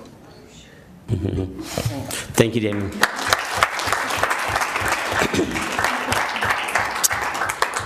I have no one else on to speak on this um, item on the agenda, but if someone would like to come up and speak on this uh, item on the agenda, but please feel free to come up and speak on it. Seeing none, we have anybody online who'd like to speak?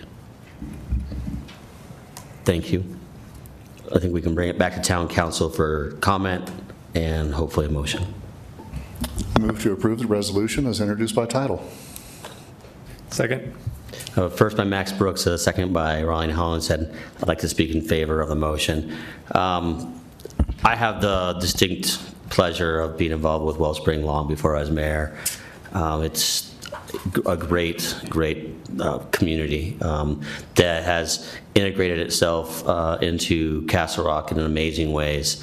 Um, they- They, before they had their own cafe, now they have their own cafe, but before they had their own cafe, they would come to uh, my coffee shop at least once a week, and it was always fantastic to have them in the shop and be around us, uh, the energy that they provide.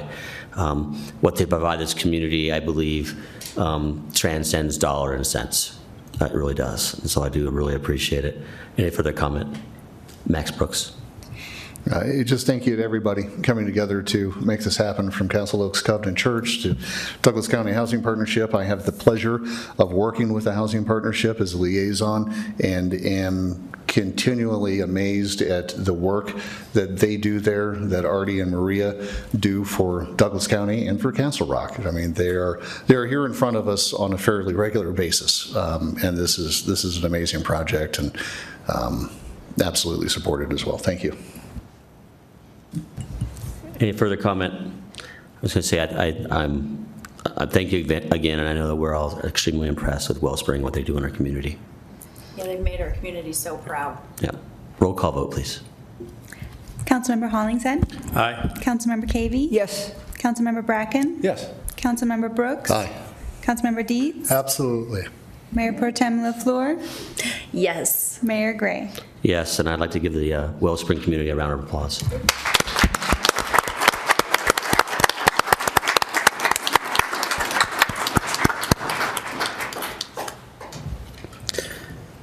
Thank you. Now moving on to something else with the Wellspring community is 20, number 25, resolution 2023-136, resolution approving the fee waiver for Unity on Park Street multifamily um, residential housing development. Tara? All right, thank you. Um, So um, I wanted to keep this as a separate item, just simply because it was not part of the site development plan specifically um, and legally, really. Um, But obviously, it is related. I won't repeat all of the information on this slide, but uh, this is a request uh, for the waiver of town fees related to their project.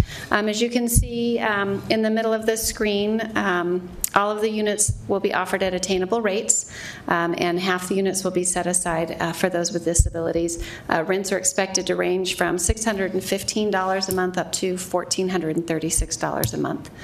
Um, And as um, Artie mentioned, there'll be Wellspring staff members on site uh, 24/7 as needed. A little bit about the funding, um, uh, and this was, was all in the uh, letter request that's uh, included as a part of the agenda packet. Uh, Douglas County supported the project at $3.5 million, uh, the state of Colorado at four, um, and as already mentioned, uh, the contractor and the title company have both reduced their fees in support of it.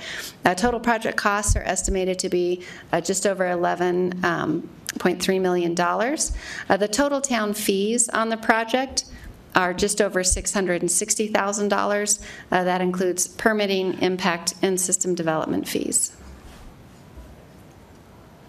Uh, In the town code, there are two different places that provide council the authority to waive attainable um, uh, fees related to a housing project. Um, Title III has a section uh, regarding it, uh, it being eligible up to 100% reduction in fees. Um, And then in uh, Title 13, we have a section uh, specific to system development fees. Uh, This project is a qualifying attainable housing project per the definitions in the town code and is eligible to request the fee waiver. A little history of past use of the fee waiver uh, sections of the code. We have provided partial fee waivers for Oakwood uh, Senior Homes, their Phase 2, which added 45 additional attainable housing units to the community. Uh, Auburn Ridge provided 90 attainable housing units, and the Meadowmark project was our most recent one that provided 200 attainable senior housing units. Uh, So you can see we have had a history of some uh, approvals related to these. Uh, We have also approved um, fee waivers on some other projects as part of economic assistance packages downtown, uh, Mercantile Commons, Riverwalk, and Encore. Um, The difference in some of those is those funds were paid back through some of the downtown tax increment financing.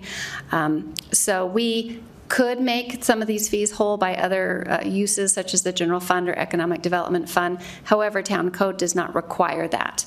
Uh, In this specific case, uh, excuse me, this slide shows the breakdown of the town fees, specifically permitting um, and other fees, uh, impact fees to parks and recreation um, is a big part of that. Uh, And then you see the other impact fees as well as the transportation impact fee, both being uh, kind of the large portions of that $660,000. Uh, These fees are all based on the current 2023 fee schedule, uh, which is what they will be subject to um, if they're able to pull their building permit in the next few weeks. Uh, Staff does recommend approval of this full fee waiver uh, for $661,000, 300, excuse me, $365.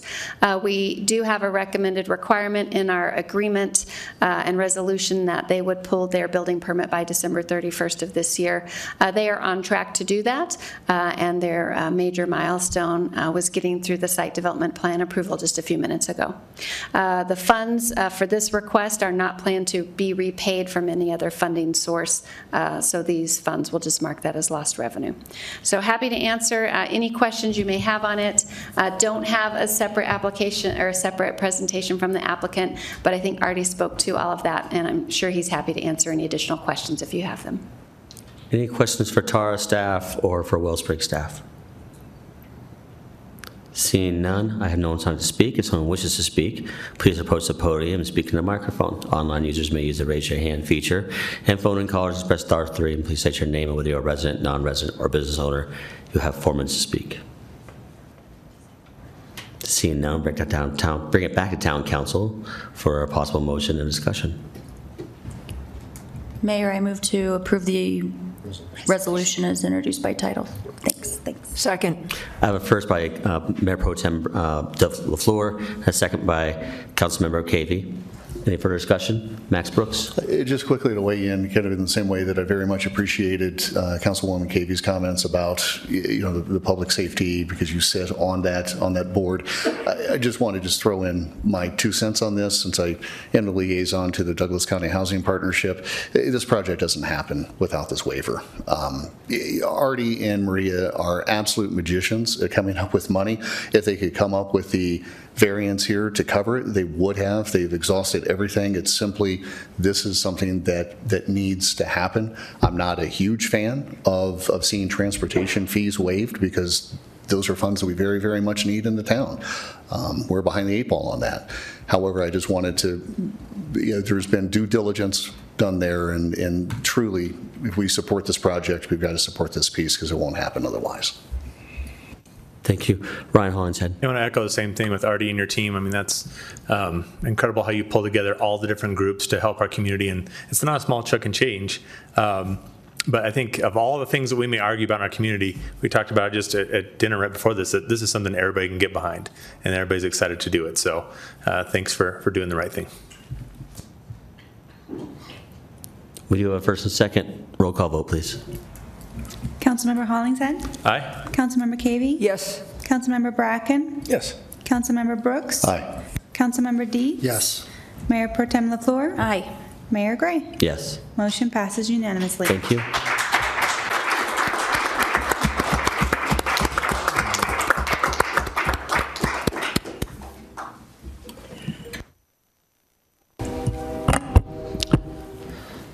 I will read the the following two items in uh, together, um, but we will vote on them separately. Number 26, ordinance 2023-33, ordinance annexing the town of Castle Rock, uh, uh, s- 73.76 acres of land located on the north half of Section 26, Township 7, Range 67 west of 6 Principal Meridian, Douglas County, Colorado pursuant annexation petition submitted by uh, 455 Alexander LLC, Tierra Investments LLC.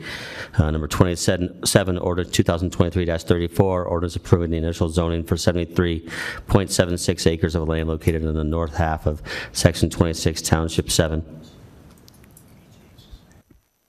7, South Range of the of the 67 West and 7th Principal um, Meridian, Douglas County, Colorado, pursuant to zoning application submitted by 455 Alexander LLC, Tierra Investors uh, LLC, approving rezoning of the 4.2 acre parcel of land adjacent thereto. Tara. All right, thank you. Happy to be back in front of you this evening. Uh, This is for a proposed uh, annexation and associated uh, rezoning, plan development, plan and zoning regulation for Alexander Way. Uh, This uh, property is located um, really northeast of the Home Depot and uh, Sprouts Perry Pizza Plaza, so you can see that it's north of uh, Founders Parkway um, and really tucked up uh, back behind that uh, commercial plaza and just below the ridge with Diamond Ridge. Uh, It is surrounded by the town of Castle Rock on primarily um, almost three sides. Um, Two different areas here, so I want to talk about uh, the majority of it, 73.76 acres is proposed to be annexed into the town. Uh, There is an additional 4.2 acre parcel on this uh, lower east side um, that is already in the town, but it is proposed to be included as a part of the rezoning uh, to bring some of their proposed open space together under cohesive zoning. Um, as you can also see in this slide, um, in unincorporated Douglas County, uh, the residential um, development of Silver Heights is located just to the west. Um, And as I mentioned, uh, Diamond Ridge is located along the eastern side. Uh, The property to the south is um, Alexander um, Place, um, as well as a- the stub out of the road there for Alexander Place. Little history on the annexation process. Uh, Their annexation petition was filed in September of 2021. Uh, They did go through the required state uh, statute meetings for substantial compliance as well as eligibility. Uh, So since the end of uh, 2021, we've been working with the applicant on the zoning um, and on the variety of uh, neighborhood meetings and some plan changes that they've made over that time. Um, On October uh, 26th of this year, their annexation and zoning uh, was heard before the Planning Commission. I think I already touched on most of the existing conditions um, around the property, but this is a slightly closer image of it. Um, The property does slope. uh, If you're, if you're up at Diamond Ridge area, there is a steep ridge on this eastern side of the property, and it generally slopes down to the west um, uh, from that area, and it does slope down to the northwest as well. It's generally at the end of Brewer Court, which is the uh, small little um, paved street uh, just adjacent to Perry's Pizza. Overall, the planned development plan is proposing uh, residential uses, um, and I'll, I'll touch through these, and the applicant will also probably walk through a lot of this also. Overall, it's 77 units that's proposed. Um, In the yellow area, um, planning area one, uh, single-family uh, detached homes, so 55 large lots, uh, and in the smaller pink area, PA2, is proposed 22 live-work units. Overall, the project has a density of just under one dwelling unit per acre, so they're .987 dwelling units per acre. Uh, The PL2 open space uh, land that's identified in green um, is over 31.25 acres and represents 40% of the property. Uh, They'll also have an internal uh, one and a half acre neighborhood park. Uh, So this, this um, aerial uh, in yellow shows that a larger lot where the 55 large lot, single-family detached homes are proposed. Uh, The minimum lot size here is a half acre, which for Castle Rock is quite large. Uh, It's uh, larger than our typical average uh, lot size. Um, also wanted to point out that this uh, section of homes uh, do back to Silver Heights, and the applicant worked on setting some larger rear setbacks along that area uh, at the request of some of the adjacent neighbors. Planning area um, two, the live-work unit, so that's down at the southwestern corner of the property, uh, really helps act as a buffer from the busier commercial um, spaces that are in that area today. Uh, So on this five and a half acres, uh, 22 live-work units are proposed. Um, Those are either going to be attached or detached homes, so you could picture them as paired homes where the first floor generally is available for a business. Uh, So a little bit more uh, intense uses than we would typically allow with home occupation, but you could run a small beauty or nail salon, uh, barber, hair shop um, out of that um, space that's your workspace. It could also be for group classes, whether they're music classes or dance yoga classes. Um, You could also run a typical um, you know, architecture, engineer, a small office, or an insurance agency out of it. Uh, They are limited to having not more than five non-resident employees on the property. Uh, So this is an interesting concept. We had some questions on if this is allowed in other places in town. Um, It generally is in the downtown area and the Front Street overlay, I know allows it, uh, but no one's really actually really fully built it or or done it yet. So uh, we do see this as a unique um, and just uh, housing choice for the town and just providing a neighborhood that's got a different option for those that are interested.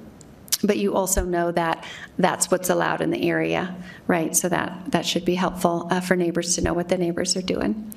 Um, This graphic shows the open space. Uh, The property has it in the lighter green in the middle of the slide, uh, but also highlighted our surrounding open space track, so you can see how uh, their proposed open space track connects uh, and touches the Diamond Ridge open space above it, uh, connects to some town-owned open space to the south, and then just further down is the larger uh, Metzler Ranch open space areas. Uh, So they um, will also be putting in a park on their property, as well as um, how they're tracked it out, allow that opportunity for a trail on their southern uh, boundary. So why annex? Uh, What are the benefits to the town uh, to annex and zone this property? Um, I'll start with the last bullet, which is really that the town gets to control the growth patterns on the property and make sure it develops to town standards.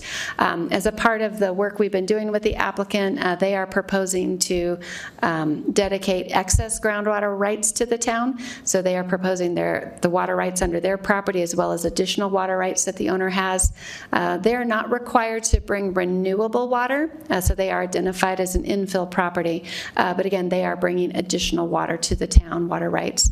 Uh, They are proposing 40% open space, which is above our requirement of a 20% minimum open space, and we feel this is quality open space and allows for some connection to some other uh, very quality open space in the area. Uh, It does qualify as a logical infill of property. Uh, There had been anticipated development on this property at some time when Brewer Court was built, uh, but it didn't um, come to fruition until now. Uh, We do find that it has an appropriate transition to existing development, and the housing types are compatible with uh, both what's in Silver Heights and Diamond Ridge.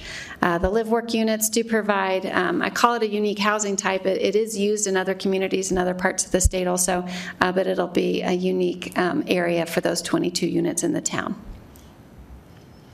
I want to touch on the development agreement. That's a contractual legal agreement that the town enters into when property is annexed in the town. Uh, This is not an item you're voting on tonight, uh, but at the next council meeting, if this moves forward to second reading, uh, there will be a resolution with the development agreement attached. But I wanted to highlight and bullet out the key elements of it. Um, I already mentioned the groundwater rights being dedicated to the town as well as the additional conveyance of groundwater rights. Uh, They'll be making uh, cash in lieu payments for transportation improvements, um, some that have already been done at Founders and Allen, and uh, any future ones at Founders and Front, as well as, I believe, converting uh, the Alexander Place and Allen Front Street into a stop sign, uh, a four-way stop there. Uh, They are conveying, obviously, their open space, and they will be constructing and maintaining their natural surface trail system in the area, and a future public land dedication at the plat. Um, So we often do get asked, you know, why annex and what is the benefit to the town? Um, And so these are some, these fill some of those holes um, in just the logical infill as well as controlling the development patterns. A little bit on their community outreach and feedback. Uh, They've held four neighborhood meetings to date. You can see those on the, the chart on the slide, uh, starting back in 2021 before they made their submittal to the town. Uh, The bullets uh, summarize some of the questions and feedback that we've received. A lot of it had to do with dialogue with the Silver Heights neighborhood on the setbacks, uh, placement of lots. Um, Would there be a trail connectivity coming into that neighborhood, which uh, there was a request to not do that. Um, I believe also the Diamond Ridge neighborhood uh, folks had some questions to make sure that the open space was owned by the town, Um, and we do love owning open space, so we're excited about that. And then just general development questions. So with that, uh, staff has uh, completed the analysis under both the annexation requirements as well as the uh, code sections for plan development, plan and zoning regulations, and find um, that this pro- project does meet those requirements. Um, You can see a number of them on the screen, but it is is definitely capable of being integrated into the town system and does provide the appropriate infrastructure improvements to mitigate, uh, mitigate the development. Um, Under the annexation findings, um, as the mayor mentioned, this is two separate agenda items. I'm presenting them together, so there are two separate motions in a separate section of findings. Uh, The annexation uh, findings do meet these sections of the comprehensive master plan on the screen, um, which are all listed out before you. And the plan development, plan and zoning regulations also meet uh, the required section of 1734.030 of the code. And you can see those listed in A through F.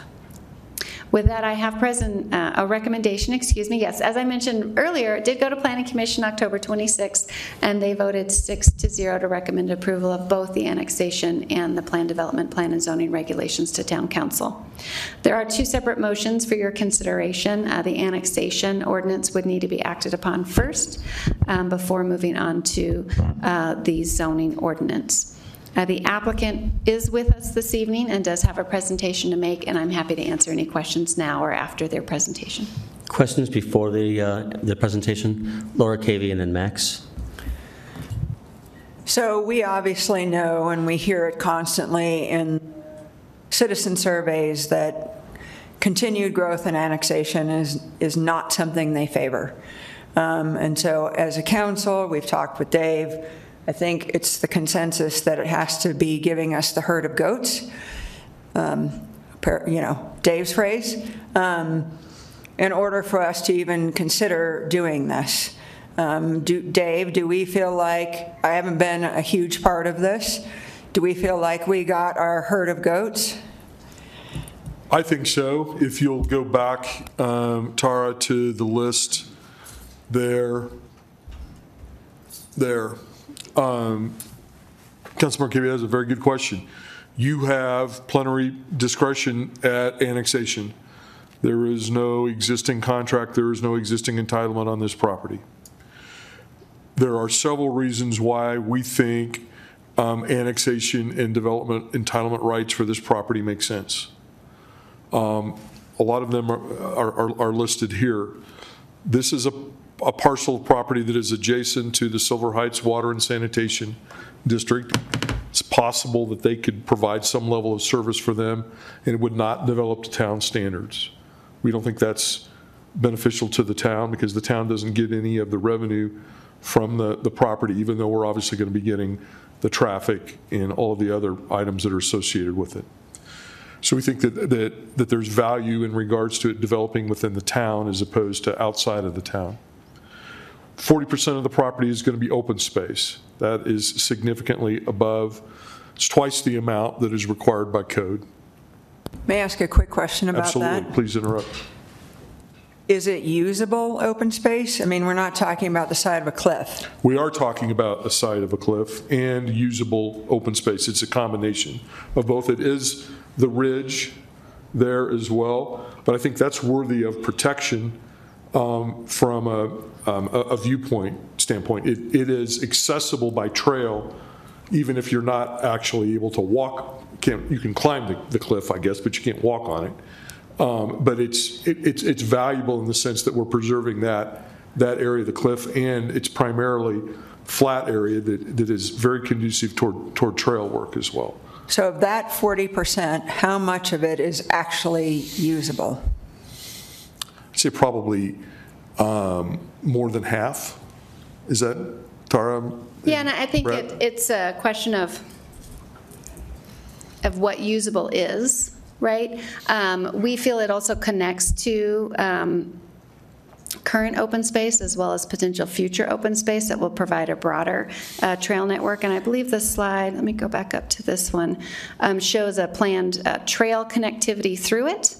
Uh, The steepest sections are obviously um, up along this, this higher point. So I would say um, 50% or just under 50% is probably accessible by trail, but while you're on that trail, you have the benefit of having this beautiful ridge above you that is all preserved in a part of the open space.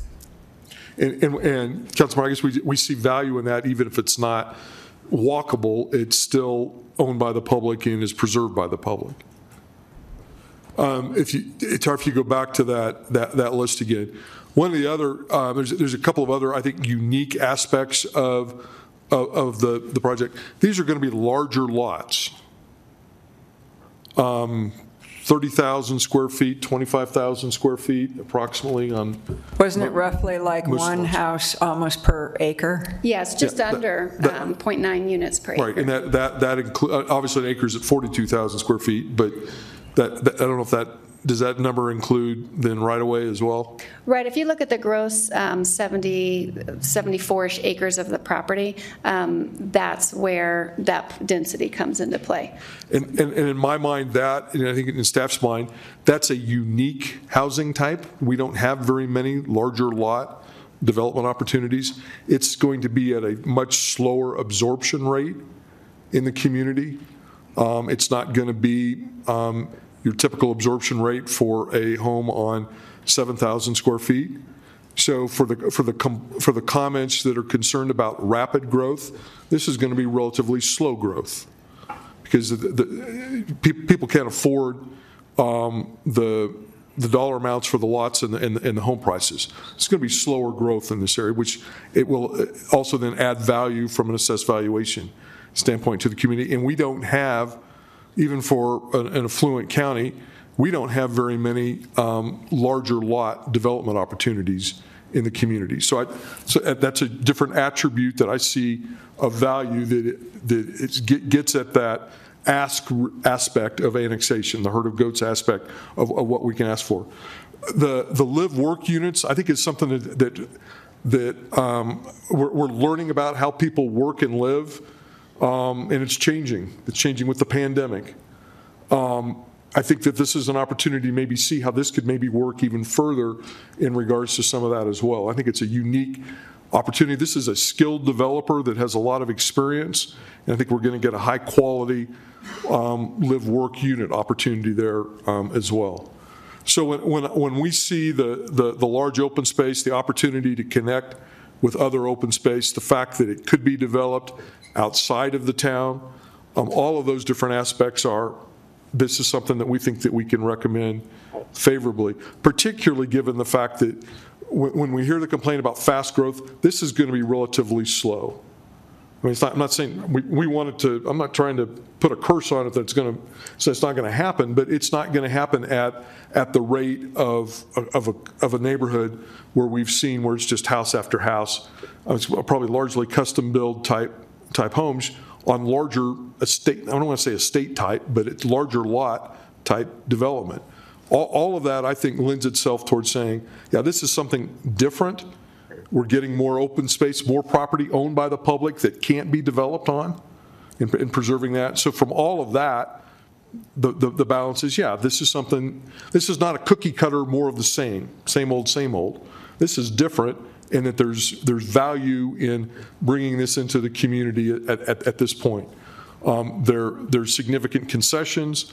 Their Metro District mill levy is going to have that five regional mill levy that we, we think is im- important as well. So there's a lot of aspects to the project that, um, I'm, I'm not trying to be the cheerleader, I'm just saying that in, in weighing the scale, this weighs enough to where we, we have to make a decision, yes or no. We're recommending, you all are deciding, we're recommending yes. I I appreciate it, thank you. Sure. Any more questions for Tara or staff before we move on to public comment? I'm sorry, presentation. Maxwell. Uh, You know, I don't want to appear like I'm badgering, uh, because really, in essence, my question was the exact same one that, uh, that has already been answered. Um, Although what I'm not hearing, and what concerns me, is I'm hearing unique, I'm hearing different, I'm not hearing exceptional. And what we're, what we've done in previous annexations is we've set the bar of exceptional. I want to make sure that that bar is not moving, you know, that, that it is the same. Now, perhaps it's semantics, right, and that's fine, but I want to make sure that we're very clear in the rules by which we're operating, that they're the same. And and that's, that's a fair comment. The code, code does talk about exceptional. I I think that, that those items are exceptional. They are extraordinary. This is not ordinary. They are extraordinary. And exceptional and extraordinary is something that I would say are synonymous. So I think that this is exceptional in regards to the, the, the housing types, the work units, the size of the, of the open space, um, and then also, given its location in the community, which is different. Um, They do have alternatives that, that are not in the town's long-term best interests. So I do think it's exceptional in that regard. Thank you. Thank you.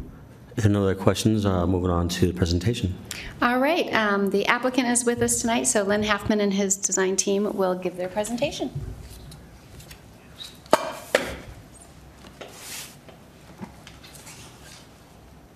uh, you guys can advance the slides on your own. You can just hit page down. Okay, great.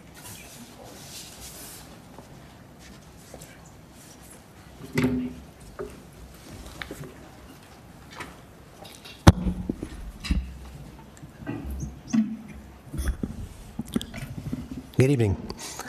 My name is um, Len Halfman. Um, My address is 1313 Evelina Road in Castle Rock.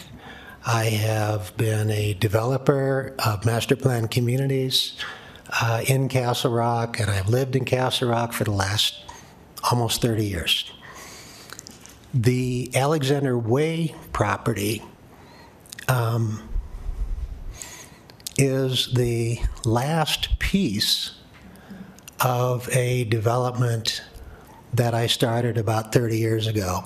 Uh, It was the Maher Ranch property, which initially, which was developed uh, on the southern end by, uh, as Diamond Ridge Estates. Uh, In that case, we took a property uh, that had density significantly higher, and we reduced it. And we went with a product that, um, when I gave the presentation to the town council at the time, all those years ago, uh, the town council told me that they thought they didn't understand what I was doing. They didn't feel that um, doing a community, a master plan community with large estate lots uh, that was focused on um, uh, very high quality, um, high development standards. Um, In, in short, it was the, the, the sort of a building type that um, council didn't feel was representative of what the town was at that point in time. And my argument was that, um, uh, consistent with the town's standards, to uh, offer itself as a place for all types of housing, that this type of housing would be entirely appropriate. Now, um, with the development of Diamond Ridge Estates, I think I was, have been very proud of the way that turned out. I think we did some things with that project that were very different. We created a open space in the middle of the community that was about 100 acres. It- Again, it was something that was uh, much different than, than what folks were used to seeing, um, both in Castle Rock and, um, and in other Douglas County communities. Um, After Diamond Ridge, I developed the rest of Maher Ranch, and that was uh, Sapphire Point. Um, Again, reduced the number of uh, housing units that uh, had been allocated for the property, and tried to really work with the land um, and come up with uh, uh, housing types and a environment that um, would be special, that would be different than what folks were necessarily used to. I think that some of the newer communities uh, that, that you've approved recently are taking some of those same concepts. Um, uh, I remember discussions with staff about something called a roundabout. And we did three of these roundabouts, and lot, it was uh, quite controversial at the time. But we thought it was appropriate, and I think that we're seeing um, that sort of thing be used. uh, It's much more common. I think we're all very much more used to it. Um, The Puma Ridge was, uh, occurred just after, um, it's actually part of um, Sapphire Point, but it's the area to the north of Diamond Ridge that is along the ridge line. Uh, We try to take the same concepts of, of, of large lots um, and um, uh, with, with areas that have, that were along the ridge line, have terrific views, and um, incorporate the things that we learned in, in, in the Diamond Ridge development. Um, And actually, I will mention one more thing before I forget, is that uh, Karen Henry, who's next to me, Karen's, Karen's firm is the uh, Henry Design Group. Uh, Karen designed Diamond Ridge Estates. Uh, So we've been working together for many years. Um, She also uh, planned uh, Pinion Soleil, the um, project that is, um, you can probably see it on your slide. Uh, It is just to the south and uh, east of where this property is located. Uh, Another um, large lot concept with uh, custom home community uh, with a real strong focus on, on um, high quality, high workmanship, high standards. Uh, And um, so the Alexander property is actually part of the original Maher Ranch purchase. And it wasn't annexed to the town at the time because it was immediately adjacent to and shared a boundary with the Silver Heights Water and Sanitation District, which had been around for, since the 1950s. Um, And so I've owned that property for about 30 years. And um, wasn't really, wanted to see what was going to happen with, um, with the 35 acre parcel, which is the other major parcel within, um, within Alexander Way. And that property went through a series of proposals, uh, two of which were heartily supported by the town.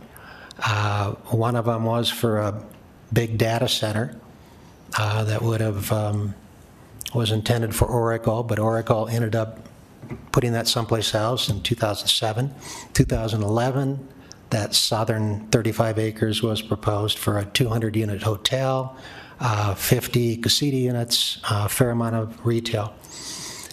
And uh, in 2016, it was proposed for um, 250 units of, um, of um, apartment living. It was only, and, and all of those uses were consistent with the town's 2020 master plan, which was done in, in, in 2000. So um, it wasn't until 2017 that the town uh, re-envisioned that property and saw it um, as opposed to a very high and high-use, mixed-use product, that it was identified as a residential use. And at that point, I was able to get involved in that southern portion of property and was able to put together the plan that you see today. Um, Working, it, it- it's been a, really a long process with the town staff um, and with the, uh, with the, with our neighbors uh, uh, in Diamond Ridge, our neighbors in, in Silver Heights, and the property owners on, on, all around the property to get to what you see here today. Um, The intent of the large lots is to do a, a project that is really taking the very best of what we learned in developing Diamond Ridge and Puma Ridge and Pinion Soleil and applying those concepts to the Alexander Way property. Um, Again, a, a, a strong focus on um, high quality, high materials, high workmanship, high design, uh, something that would be a very special um, community, and that frankly is consistent with the um, uh, other communities that are in the immediate area. Uh, The, um, what we were looking for um, on the corner of the property uh, near the, uh, the uh, retail and commercial area was some sort of use that could keep density at, at pretty much as, uh, at a, at a very low level, to keep the impact at a very low level. Um, um, And um, that's where the concept of doing a live-work product came from. The idea being very simply that um, I think we all want to work where we live. And the last thing that most folks want to do is spend their time commuting on the I-25 corridor. And this is an opportunity uh, for small business um, that, um, that uh, the intent is for small businesses that are really um, uh, professional and service-driven uh, businesses. Um, And I think um, uh, Tara kind of outlined the sort of businesses we're talking about. So, um, so that is the basis for what we're talking about here. Now, one of the things that was asked was, you know, about the uh, herd of goats um, that uh, Councilmember Cavey mentioned. Um, And uh, a significant number of those, of that herd is sitting in the water rights that are um, being offered uh, to the town. I, I will tell you that, um, well, first of all, those water rights came from the development of Diamond Ridge Estates. 30 years ago, you only had to give the town what the development needed in order to satisfy that use. Um, And since we took the density of that property down significantly, and the ground itself was 300-plus acres, we ended up with a- a whole bunch of extra water rights uh, that um, I basically kept in pocket for the last, that last period of time. Um, When uh, we met with um, the um, town staff, with, with with Dave and his staff and his key members.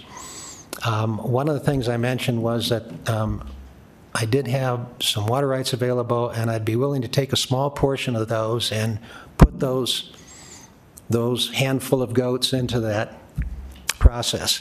Um, I I will tell you that that handful turned into the entire herd um, over the course of the last two and a half years as we've gotten to this point in time. So um, hopefully that helps address that particular point.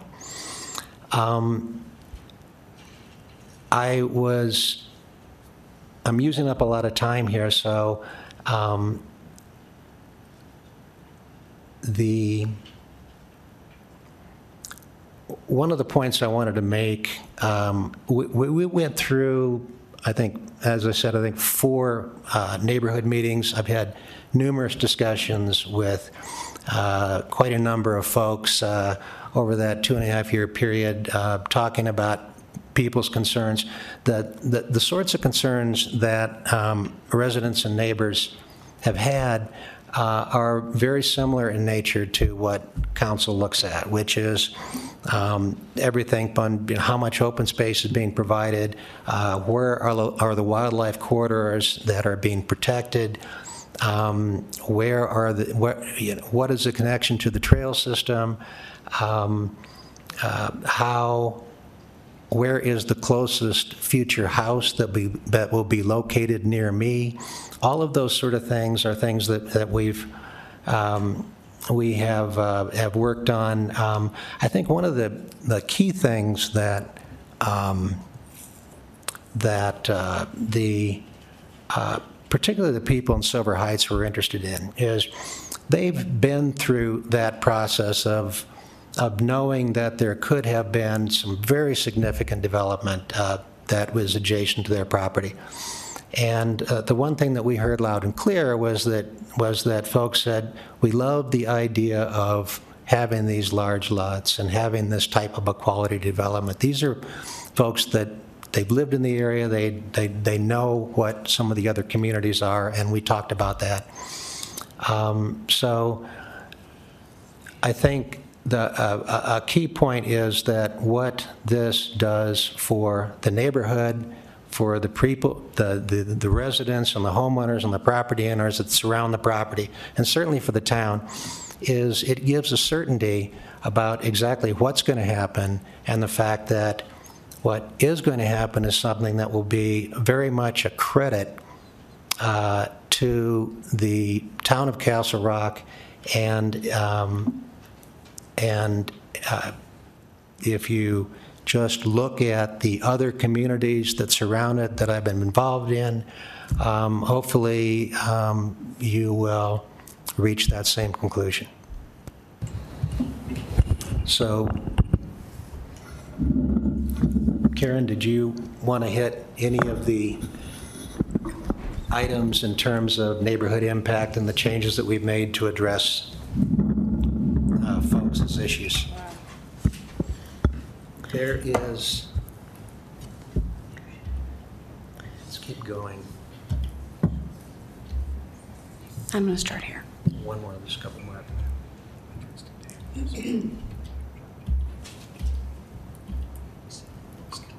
Okay. Good evening, Mayor, members of the council. For the record, my name is Karen Henry with Henry Design Group. Our address is 1501 Wazee Street, Suite 1C, Denver. As Lynn mentioned, community engagement was a huge part of this process. We've listed out um, things that came to be and we've addressed during the PD zoning process, and we will further address them as we get into the site development plan.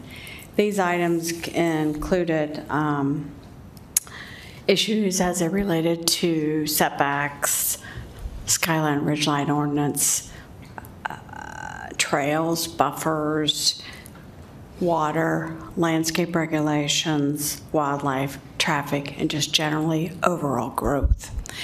This slide just kind of outlines, it's tough to read, but outlines how each of those items were addressed.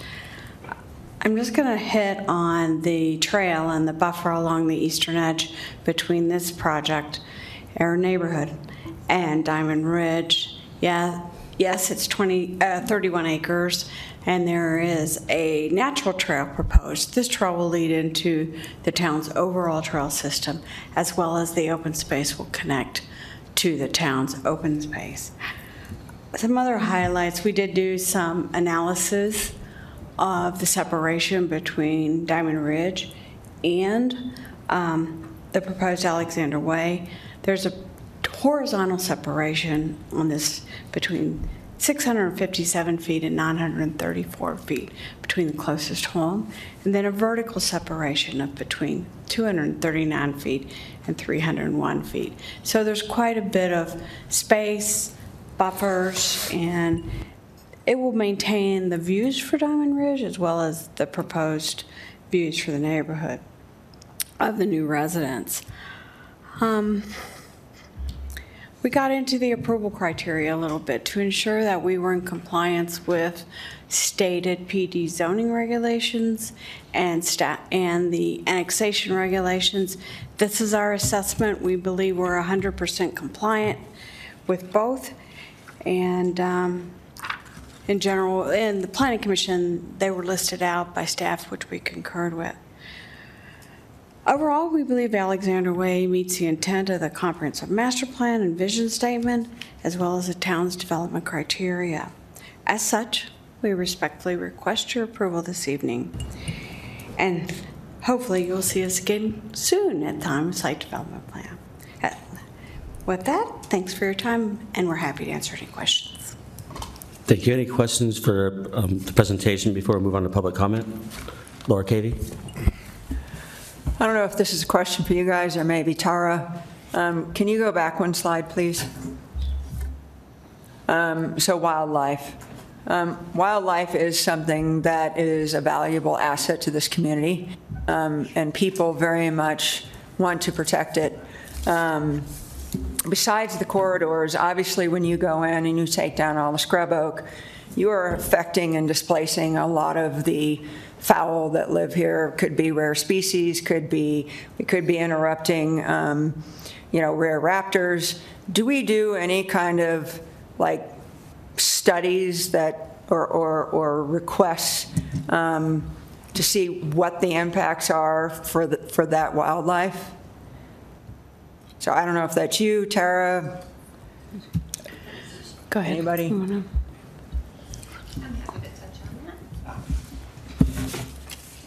So we do, um, Councilmember Cavey, we do a referral um, to Colorado Parks and and Wildlife Division, and so they have provided uh, some comments and feedback on it.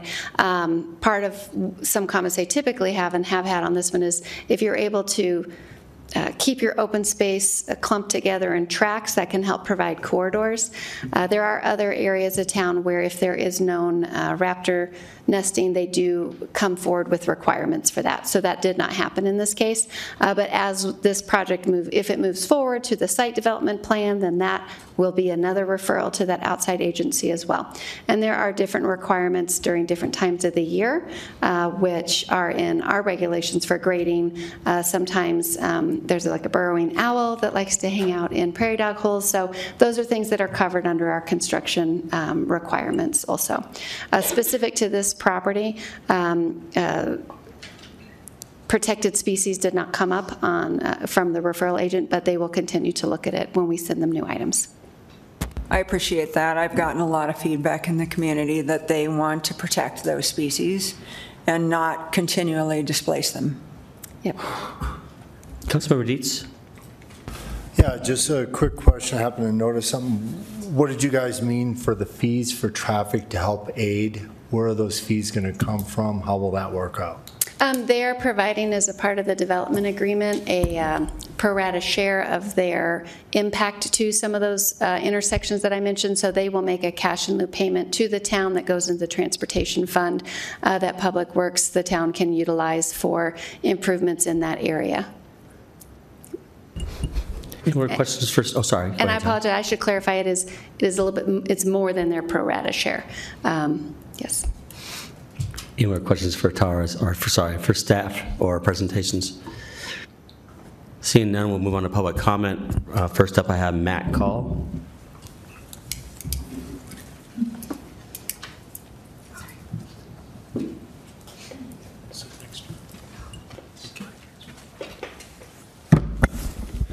Mayor, council members, thank you. Uh, My name is Matt Call. I am not a resident of Castle Rock, but was for 20 years. Um, I represent uh, a group of, a group of owners that that owns the seven acres adjacent to Len to the south. Um, And we've spent the last couple years meeting with Len. Len has been exceptionally thoughtful um, in the way he's approached the project you know, he sought us out to talk about his plans, to talk about, you know, um, variations to his plans over that period of time. Uh, Our, our parcel, our seven acre parcel is in the town of Castle Rock, um, but it borders him in its entirety on the north part of our site and the south part of his. Uh, We really like what he's doing. We think he's put something that's valuable together. We love the live-work component, uh, the large format um, lots, I think, are something that's definitely unique to the town. And having, having sat in a lot of these meetings through the years, uh, I think they, uh, that that Len and his, his group have done a very nice job of creating something that is exceptional, uh, that allows the town to control development, that provides a really nice chunk of open space. And myself and my partners are excited to figure out how we can collaborate uh, with Len to do something that's harmonious with hopefully the project that comes to fruition on his site. So we're very much in support of this project, so thank you. Thank you. Um, Ann and Len, you want to come together or separate? Annette, Annette. sorry.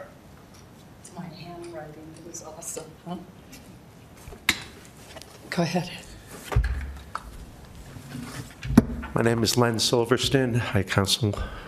uh, um, We uh, have lived in uh, Castle Rock in this uh, Diamond Ridge Estates uh, since the late 90s, so we were one of the the first houses to live in there. Uh, Our our property would probably be closest to this uh, new development, and uh, it seems like it won't affect us at all in terms of being able to see anything or or hear anything, since it's quite a distance.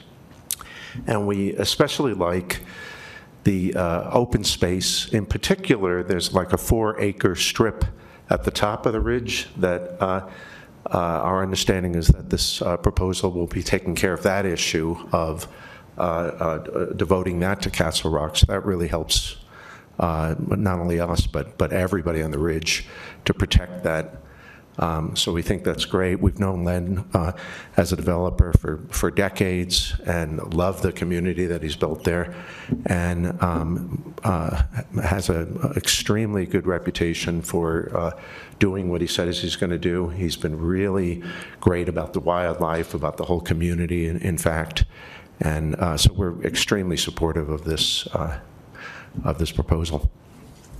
Um, Hi, I'm Annette Quintana and um, his wife and live in the same place. What I wanted to speak to is um, your question about what makes this extraordinary in terms of what the developer's bringing to the table, and I'm just going to speak to it through this lens. You're probably aware that there had been some sort of a maneuver over the last couple of years for somehow trying to get some wa- water out of the San Luis Valley to be helping to meet the needs of Douglas County. By chance, I happen to be an owner of, a fourth-generation owner of a ranch in the valley. So I'm coming to you to just speak to the fact that if there's anything that's really extraordinary that the developer is giving, it's the water in excess of what he had to.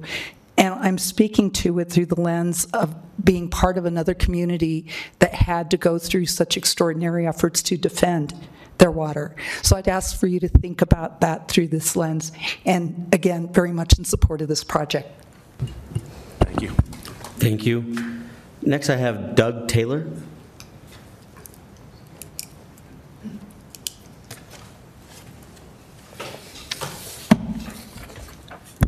Good evening. Thank you for your time. My name is Doug Taylor. I live at uh, Drive in uh, Puma Ridge. It's uh, adjacent to uh, Diamond Ridge. It's also affected by this, but I- you know, I like the comments on a herd of goats because we live right off of Crowfoot, and it's just like you're day to day. You're looking down, working, then you look up, and then there's houses everywhere. So I can certainly appreciate that. My kids go into um, Parker all the time, you know, wife and everything like that. So it's always kind of crowded and stuff like that. So you wake up one day and you you look around and you say, you better pay attention to what's going on with some of this stuff. But anyway. Um, uh, I've lived up there at Puma Ridge for 15 years. I've hiked even before a lot of those developments all through that area. In fact, that's where I met uh, Lynn one time. I think I was on his land hiking through there. And uh, you'd made a comment about is it hikeable, is it usable land? Um, even some of the park, the, the Metzler Ranch Park, there's a new trail that goes over to Crowfoot. And it's a more challenging kind of hike through there, but it's going to connect to that whole path there. And so like, like I did the path and I was like, well, I think I'm on private land at some point. And I was excited to see, you know, when I was talking to Lynn about this project, he said it's going to connect through. And when you talk about like exceptional hikes and stuff, it is like one of the most beautiful hikes in uh, Castle Rock. I should, probably should be telling everybody, because then you can have it to yourself, you know, back in there. But it's beautiful, it's wooded, it's unique.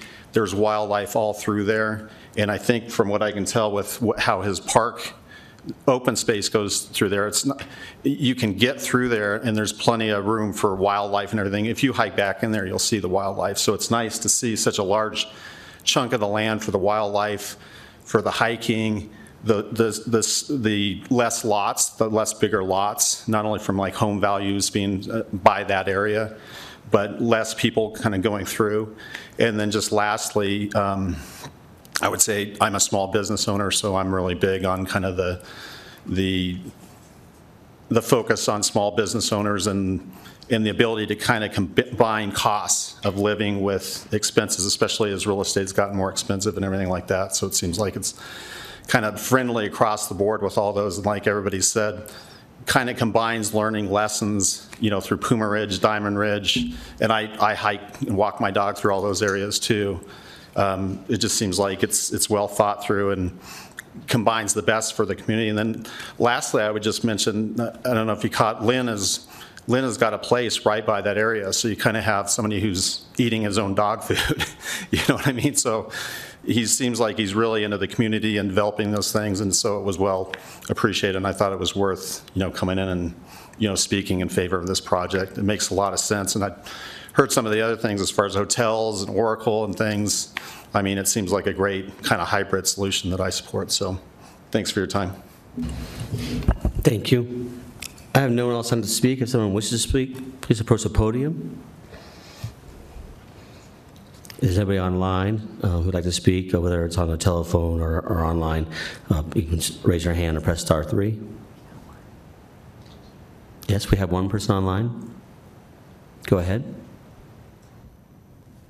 Hey, everybody. My name is Daniel Price. Um, hello, Mayor and Town Councilmen and men and women. I appreciate the time to speak on on, on this proposal. Um, I am currently in the process benefiting from the handiwork of Lynn on the Diamond Ridge and Puma Ridge development, which I don't think anybody's ever driven through those areas up there and said it wasn't done well. So I think this, you know, this project is an extension of that, and it, and it speaks to the the devotion. I mean, anybody who holds on to a piece of parcel like this for over 30 years, waiting for the right thing to do with it, Um, I think that speaks volumes about the type of character, um, the type of businessman that Lynn is. Um, I, I love the community down there. I love the layout. You know, there's, there's only so much you could ever even do with that area if you wanted to make it useful, and I think they've nailed it. Um, I live right there on the on the ridge line as well. Um, fully plan to be able to use those open spaces. You know, I've got four young kids, um, and just you know, full support of this plan. The community, I think the preservation is there. Um, you know, from what they've tried to do, I think they gave much more than a full herd of goats, um, as that's come up numerous times. So, just want to throw my support behind this, and uh, you know, hopefully get a bunch of friends to move there so they're closer to me. Thank you, Daniel. Um, Anybody else online? One other person online. Thank you. Go ahead.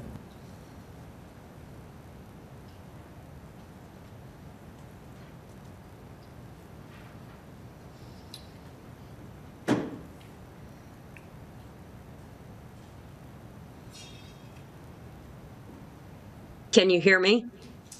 Yes, ma'am, go ahead. Okay, I'm Karen Oliver. I live in Silver Heights with George, my husband. I've lived here since 1979. And I think Lynn has done an excellent job in trying to come up with plans that will relate to both Diamond Ridge and to Silver Heights as far as lots, open space. He's worked well with all the homeowners around. And I appreciate everything that he has tried to, to uh, communicate and work with people. He's done a very excellent job. I do love the wildlife. We have deer, coyote, bears, everything going through our yard into the back. So, um, and we are right back against the Alexander Way. So um, I'd just like to uh, say that I appreciate all his work and I think he's done a good job in trying to present this. Thank you. Thank you, Karen. Shannon, anybody else online? Seeing none, uh, we'll close public comment and bring it back to town council for discussion and a possible motion. Laura Cavey. I just have some comments. Um, First of all, I appreciate the uh, folks that came out and spoke. Um, Puma Ridge, Diamond Ridge, Pinion Soleil, those are all my district. So I don't know if this will end up in my district. We'll have to see how uh, things shake out. But I appreciate um, citizen involvement and you guys coming down to speak. Um, You are my number one priority in representing you. Um, Secondarily, Lynn, I appreciate the fact that you made these larger lots. I can tell you from my perspective, if this was high density and homes crammed in there, for me, it'd be a no. Um, But it looks like you put a lot of thought into it, um, and, and I appreciate that in terms of, you know, the impact on the community. So those are my comments. Oh, one other. Um, This is just a general comment, Dave. You know, we talk about annexation, um, and it makes sense to infill here, infill there. My challenge with that is we could annex forever i- i- in that kind of mindset, right? Because the more we annex, the more things touch, right? The further out we go. Um, So just from me, I think unless it's extraordinary, like we've talked about, I don't want to see a lot of annexation because we can, I mean, like I said, it can go on forever, right? We start infilling, we start saying here, we start saying, oh, now it's touching this piece of property, right? So, No, I, I guess, Councilman, I I respectfully disagree. Um, Infill means that it is already largely surrounded by town boundaries. We're not talking about annexing further south so that it couldn't go on forever that way. Um, It can't go further north because it's Castle Pines or the village of Castle Pines. Um, It really won't go further east. We don't have any, in in my mind, that's not infill. When you look at the map of the town, infill means areas that fill in the remainder of the town boundaries. This property is currently surrounded by town boundaries. So we're talking about it filling in, at least that's respectfully, that's what, that's how I would define infill. Um, You are correct that we're not, we are not interested in just annexing to the New Mexico state line. That is, that is accurate. And, um, but we do know that there are some properties, um, and you've got, you've got some here, we've got some right-of-way and stuff, it's a small matter, I understand, that's not really what you're talking about. But we're, there's not really going to be, there's this opportunity, there's obviously the Pine Canyon Pioneer Ranch property that we think for strategic reasons should be developed and annexed into the town. There's some other portions that, that we see that quite frankly, we don't, we don't, we, we haven't really seen any extraordinary or exceptional value presented. So we, we've, we've told them, well, that while staff doesn't make the decisions, our recommendations would be that we're not going to recommend annexation because it's not exceptional.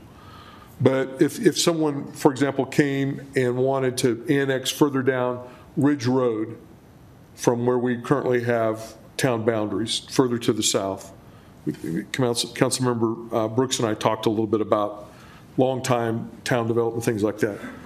Under our practices and our policies, we'd say, that's not infill. That's just adding on to town boundaries. And in that instance, we're not going to recommend annexing that property. But for um, some property like this, I mentioned Pine Canyon, the Pioneer Ranch property, um, I think there's some, some Memon tracks. We've actually tried to buy as open space, and they've not, have been rebuffed to date. Um, When you really start looking around, then, then there are some small portions that have already been developed, um, along, along Fifth Street, for example. There are a number of rural residences along Fifth Street, where we're talking about improving Fifth Street. I think the church, St. Francis Church, for example, that's on town water, may or may not be eventually on town wastewater, that annexation may make sense, because it's filling in our boundaries, reduces confusion as to what, what it provides for, and, and does that. So unless directed otherwise, we think if, some, some of that annexation may make sense. But if, but just annexing, just to enlarge our footprint, at least our direction has been, and our advice has been to say no on enlarge the footprint. Fill in, infill type development where you're filling in existing boundaries.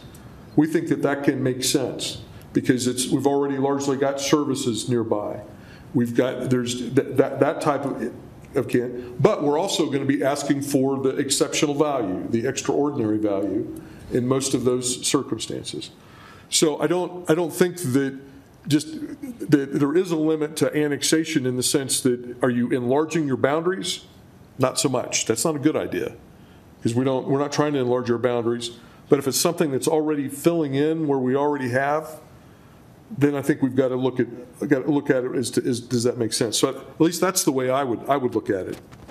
Nope, that makes sense, and I appreciate you explaining it because um, I think there's concern in the community that we are going to, like, extend our boundaries. And I, I think that this is a good discussion in saying that that is not the council's goal, nor is it town staff's goal. Thank you. That's, that, that's at least our direction so far. Thank you. Thank you. And I- I'd like to build on that. It's it's a good point from Laura Cavey. I mean, I I think that, um, as far as I can tell, most of us agree that we're about 33 square miles, and it makes sense to fill in the pockets that need to be filled in. I don't think it makes sense to go 37 square miles, 38 square miles, 40 square miles, and keep building out. Um, But taking care of some of our infills, I think that that do make sense, and and especially if if they benefit the town of Castle Rock. So with that, I, I move to approve the annexation ordinance as introduced by title on first reading. Second? I have a first by myself, a second by uh, Desi LaFleur, Mayor Pro Tem. Any further discussion? Just a quick comment, just to, again, thank you, along the same lines, Councilwoman Cavey's comments. Thank you to the, the public that came in uh, to speak. I don't know if it's very, if not actually exceptionally rare, to have members of the public come in during an annexation and speak in favor. You know, it, your comments, your time, uh, it's appreciated. I really am very, very appreciative of public coming in and, and speaking in favor of this. Thank you. With that, we have a roll call vote, please. Councilmember Hollingshead? Aye. Councilmember Cavey? Yes. Councilmember Bracken? Yes. Councilmember Brooks? Aye. Councilmember Dietz? Yes. Mayor Pro Tem LaFleur? Aye. Mayor Gray. Aye. Motion passes unanimously. Thank you. I have the second motion um, up for your consideration. Thank you. I move to approve the zoning ordinance as introduced by title and first reading. Second. Uh, First by Des- Des- Coun- uh, Mayor Pro Tem Des LaFleur, and a second by Ryan Ryan Hollingshead. Any further discussion? Roll call vote, please. Councilmember Hollingshead. Aye. Councilmember Cavey. Yes. Councilmember Bracken. Yes. Councilmember Brooks. Aye. Councilmember Dietz. Yes. Mayor Pro Tem LaFleur. Aye. Mayor Gray. Yes. Motion passes unanimously. Thank you. Thanks you very much. Uh, Moving on to number 28 and 29, ordinance 2023-35, ordinance annexing the town of Castle Rock, Colorado, 5.31 acres of located, land located in the north half of section 25, township 7, range 67 west of 6 Principal Meridian, Douglas County, Colorado pursuant annexation petition submitted by the town of Castle Rock. And number 29, ordinance 2023-36, ordinance approving the initial zoning for 5.31 acres of land located in the north half of uh, Section 25, Township 7, South Range 67 West, on the 6th Principal Meridian, Douglas County, Colorado, pursuant with a zoning application submitted by the town of Castle Rock, Colorado.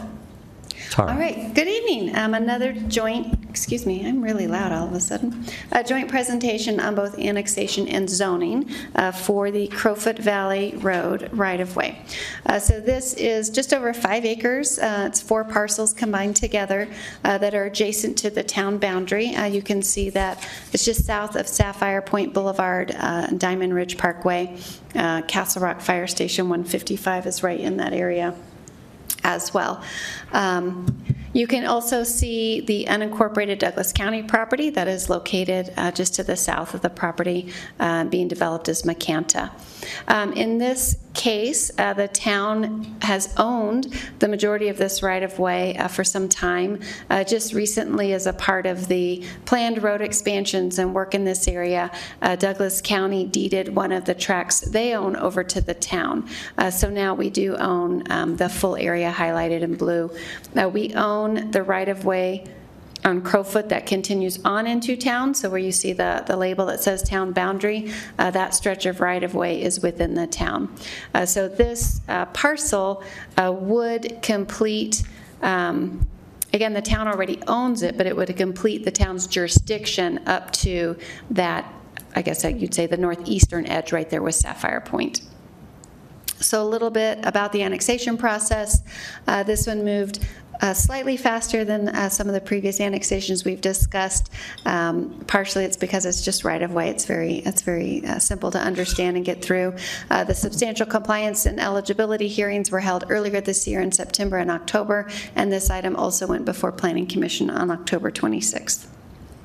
So why annex uh, this portion of property? I mean, the town already owns it, uh, but part of it is to clean up, uh, just our overall effort to clean up jurisdictional boundaries, uh, really reduce redundancies uh, between uh, law enforcement agencies as well as, um, you know, we already owned it, so it does, it does just clean it up. You can see pictures taken on the left-hand side there. It currently is right-of-way. It's planned to continue to be right-of-way.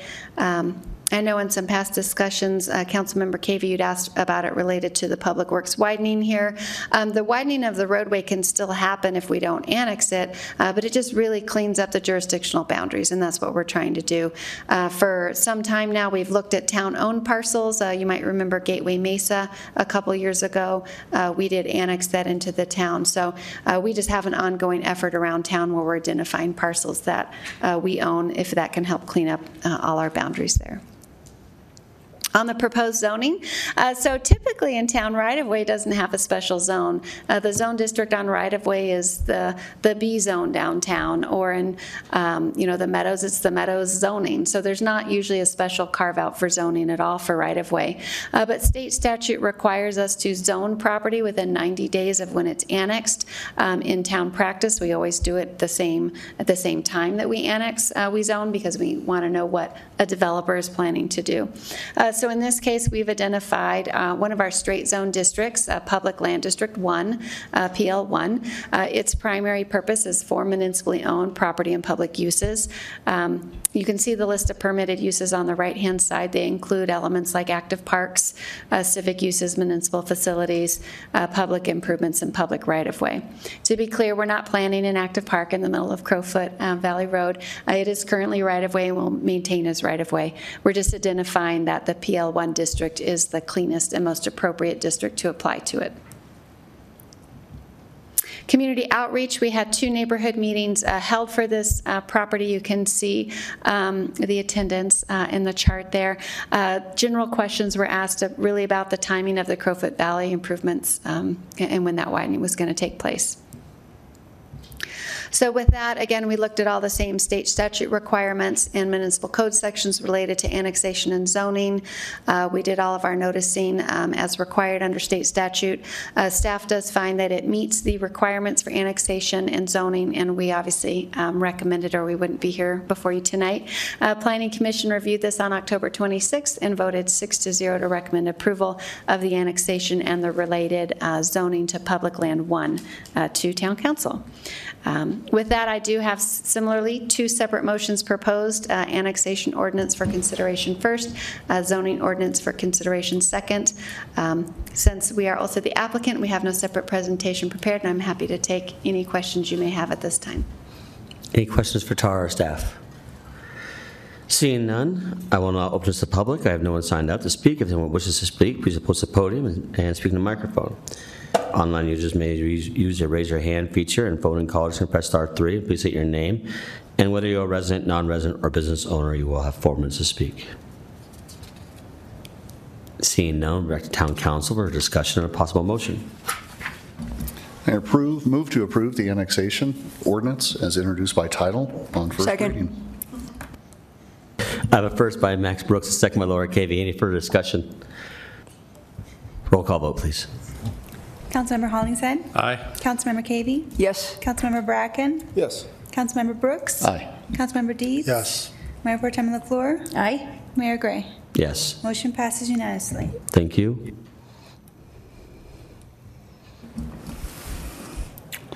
I move to approve the zoning ordinance as introduced by title on first reading. Second.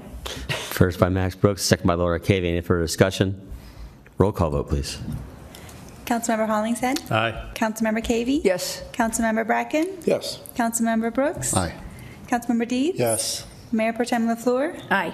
Mayor Gray? Yes, Motion passes unanimously. thank you. Thank you.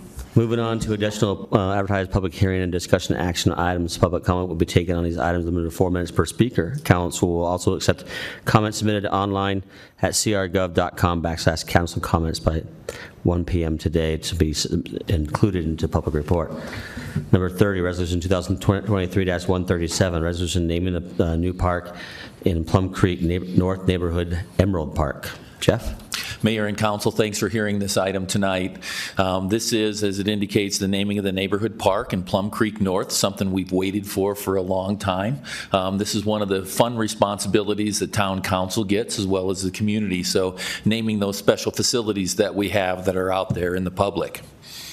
So this is, uh, the location of the, the uh, uh, park is outlined in yellow there. You can see the Plum Creek Golf Course. Um, To the left is to the north, and to the right is to the south. So you can see that that uh, lies on Emerald Drive and adjacent to the golf course. Um, This is a project that was identified through the 2019 to 24 capital improvement plan. Um, We are under construction for that at this point in time with Colorado Designscapes, and uh, uh, we're hoping that uh, we can get that uh, project completed as soon as possible. But um, with that construction, now we have the pressure of figuring out what the name of that park will be fair warning, in the past when I've come before council, I think uh, of my recommended namings, I think I've won one time and lost about four. So um, we realize that this is entirely up to you guys. So um, we do have a town facility naming policy that talks about our goals, uh, primarily to advance a sense of community here in Castle Rock, uh, to show off our small town character. Um, We talk about heightening the awareness of town history, to celebrate the natural environment and to call attention to points of pride in our community, so what it makes it unique. So this summer, with the helps of our community relation uh, staff, um, we had, uh, we went ahead and we gathered input uh, to the naming of the park. So um, with Kristen and Melissa's help, we went ahead and did so. So we had nearly 500 open-ended suggestions. 230 naming preferences were expressed on the online qu- questionnaire. The preferences for this particular park were Emerald Park. It emerged as the top choice. Um, We had some open-ended responses that went ahead and had uh, variants of Emerald Park. Um, And so you can see over on the right on the screen on our table, um, it shows on the bar graph uh, what various names were, were uh, uh, preferred by the community. So we have uh, Valley View Park, Emerald Park, which was the, the most significant, Emerald View Park, Emerald Valley Park, Fairway Park, Ridgeview Park, and Quarry View Park. Um, As you can see, Emerald Park was uh, far and away the preferred option uh, for this particular uh, property. So we have a recommendation before you. Uh, The Parks and Recreation Commission unanimously endorsed the selection of naming the new neighborhood park in Plum Creek Emerald Park. So we have a recommended motion before you, um, and then alternate motions uh, provided also for town council. So that concludes my presentation. If you have any questions, I'm available for answering. Any questions for Jeff before we move to public comment? Thank you, Jeff. I will now open this to the public. I have no one assigned to speak. If anyone wishes to speak, please approach the podium and speak in a microphone. Online users may use the raise your hand feature. And phone in callers to press star three, and please state your name, whether you are a resident, non-resident, or business owner. You have four minutes to speak. Seeing none, we'll bring it back to town council for a discussion and possible motion. Let's move to approve the resolution as introduced by title. Second. I have a first by Councilmember Dietz, a second by Mayor Pro Tem LaFleur. Any further discussion? Um, Tim Dietz? Just comment. Yeah, great. Yeah, just want to also thank the public that was involved and really wanted to park there. Your crew always does a good job getting it done, Jeff. Um, They really wanted to park there, and I think Emerald Park is just the appropriate name, so, well done overall. And again, great public input, and you know the groups are there, I could name them all, but good job. Thank you.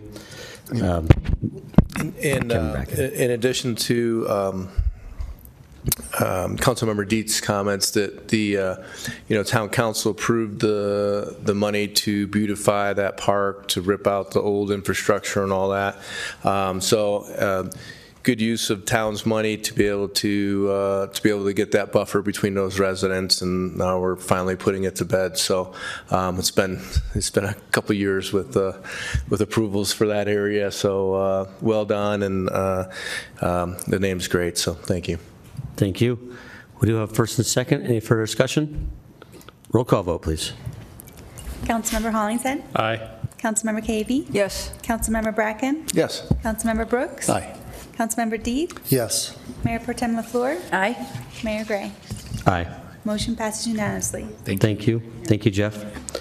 Number 31 on the agenda, Resolution 2023-138, resolution approving 2023 Town of Castle Rock Public Art Strategic Plan- Plan. Good evening. Thank you all for being here this evening. I am Maya Yates. I'm the Administrative Supervisor for the Parks and Recreation Department.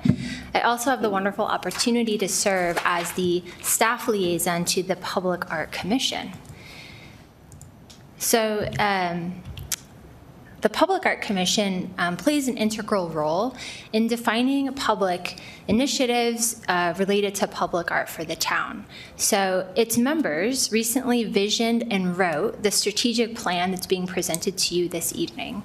Um, their goal was really to build upon the vision of previous plans as well as integrating future aspirations of our growing Castle Rock community.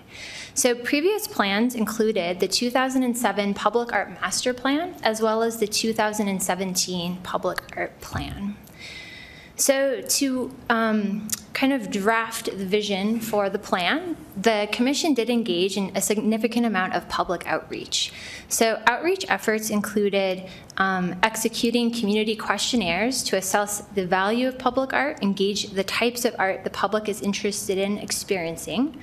Um, the commission also held on-street interviews with residents and visitors at art fests and other community events. Um, the group held stakeholder interviews with key community leaders and organizations throughout town. They also hosted a master planning workshop as well as a public open house to really just gather feedback on the draft plan before bringing it to you all this evening. So, the most recent community questionnaire indicated that the community does have a strong um, kind of passion for the art, particularly in enhancing the quality of life in Castle Rock. So 90% of 121 respondents indicated that they either agree or strongly agree that arts and culture enhance our quality of life. When we kind of asked why and dug into the why, um, we definitely saw a few themes. So the themes being beautification, strengthening community identity, um, telling the story of community identity, providing an opportunity to unify the community through story, um, kind of providing a place for emotional expression, and then also increasing um, tourism and enhancing our economy, whether it's a creative economy or a creative um, workforce, kind of attracting that to us here in Castle Rock.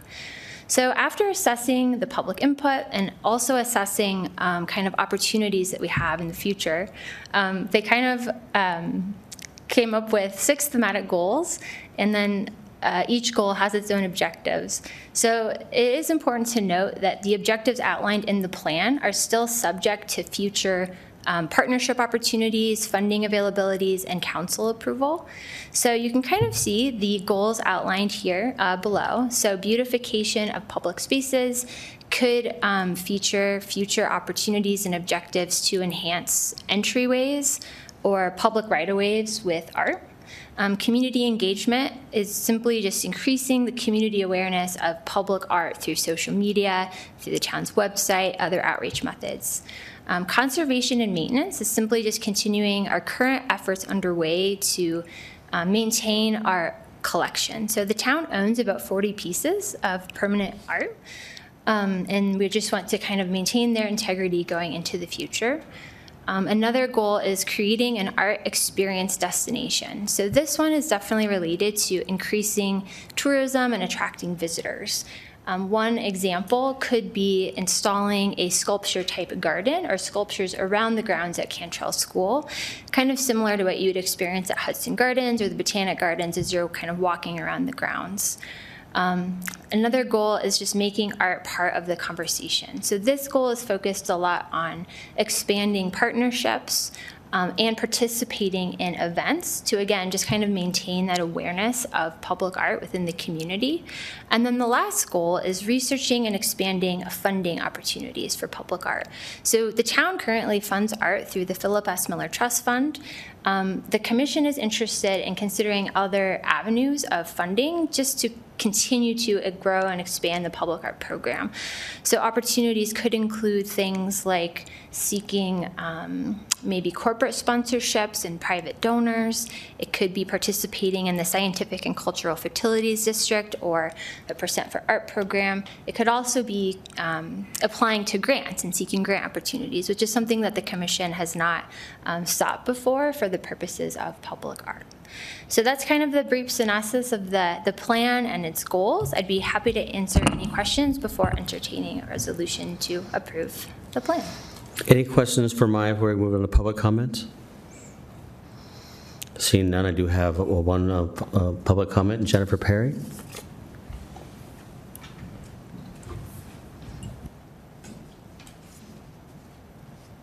It's a much quieter crowd now. right? I'll be brief.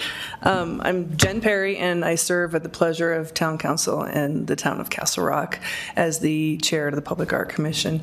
I wanted to thank you all for your participation in the plan and the many community members that participated in it. But uh, most importantly, I wanted to tell you that because of the volume or the input that we got from so many people, we feel very confident the plan that we're bringing to you um, really represents the needs and wants of the community, and we also feel like it builds on the future. But what I wanted to share today was a story, and I think a few of you have heard this, but it's worth repeating. Um, we learned in the last year that the um, newly engaged couples in the county, when they went to the county building to apply for their marriage license, um, were sent down to the I Love You So Much mural, which was featured in the presentation. Um, and it became a part of their story and their, as they embark on this new journey in their life, I love you so much became a part of their narrative. And I believe very strongly that, you know, well, first of all, it was a collaboration that even brought that together. So the Public Art Commission and the Castle Rock Art Cooperative came together during the pandemic and created a campaign called Painting Positivity. And Painting Positivity was about sharing light in the world when it was dark. And I would say that this is a true story of how it's transformed into something very positive. Um, we're a part of these new, newly engaged couples' stories, and we've really made an impact on their life, but also the town of Castle Rock is associated with this really positive thing. The, the plan that we've brought to you is very bold. Um, and quite frankly, it's a lot of work. Um, it's going to be a lot of work going forward, but it's going to require that kind of collaboration and cooperation to get things done um, and to make an impact on the community. As we've heard tonight, there's growth that's happened in the last 20 years, and there's growth in the future. And as a town that is growing, it's really important that we understand that it's our challenge to tell the story through art and culture of Castle Rock. And that's not just about historical preservation. While that part of it is important, it's also about the future. And it's about those I love you so much moments, those moments in front of the murals that are creating the narrative for the future. We can be a part of creating those moments. So I just wanted to thank you for your efforts. Thank you for considering considering um, our plan this evening, and um, appreciate all you do. Thank you, Jen. Is there anybody else in the public who'd like to, to who is not signed to speak, to come and speak at the podium? Seeing none, do we have anybody online who would like to, to talk, about either online or on the phone? Seeing none, we're back to town council for a possible motion and discussion. Mayor, I move to approve the resolution as introduced by title, and thanks for using my picture. Second. Everybody got to go laugh. Of a first by um, Mayor Pro Tem uh, Les Desi the floor, and a second by uh, Councilmember Dietz, and I have Max Brooks talk. Look, I am in favor of the, uh, the resolution, strategic plan. I think that's fantastic. I would just simply like to strongly encourage um, to anybody that will be part of this process, if not outright plead, that when it comes to funding, that we are going through options A, B, C, D, E, F, G uh, for public funding, private funding, you know, um, specifically private funding, grant writing, before we get any further down into the alphabet. And I think you understand what I'm getting at, right?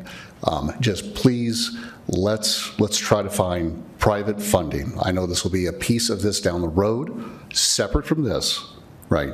I'm support here. I'd like to continue to collaborate, if you get what I mean. Thank you. Councilmember Dietz. The- These folks, and I, I sit on the public arts, they are exhaustive and extensive, and they do a a lot of work that I just commend them for. Um, I know that when I drive around or I walk the dog, I see most of my art on the side of train cars. But what you guys do for Castle Rock really makes a difference, so thank you.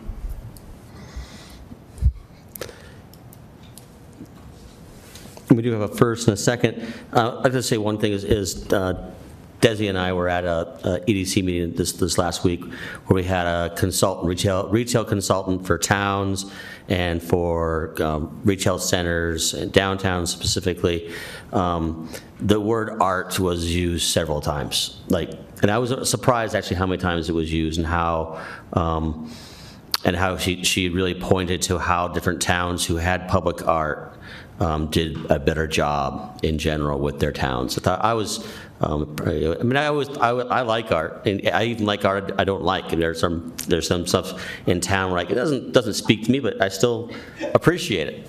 You know, I mean, But it was a key component. but it was a key component to, to- Retail side of yeah, yeah, it really was, and to, to the, to the speech we had, and so, um, you know, there are, there are some art pieces I like more than others, but I, I also think that art's important whether I like it or not. So we do have first and second. Roll call vote, please. Councilmember Hollingshead? Aye. Councilmember Cavey? Yes. Councilmember Bracken? Yes. Councilmember Brooks? Aye. Councilmember Dietz? Yes. Mayor Pro Tem LaFleur? Aye. Mayor Gray? Yes. Motion passes unanimously. Thank you. Moving on to 32 on the agenda, ordinance 2023-37, ordinance amending chapters 15.12, the Castle Rock Municipal Code, adopting reference as a primary code, a 2023 edition of the National Electrical Code amendments and amending chapters 15.28, Castle Rock Municipal Code adopted by reference miscellaneous codes relating to conveyances and accessibility, buildings and facilities. All right, well, good evening, Mayor and council members. Um, I have with me tonight John White. He is our Chief Building Official.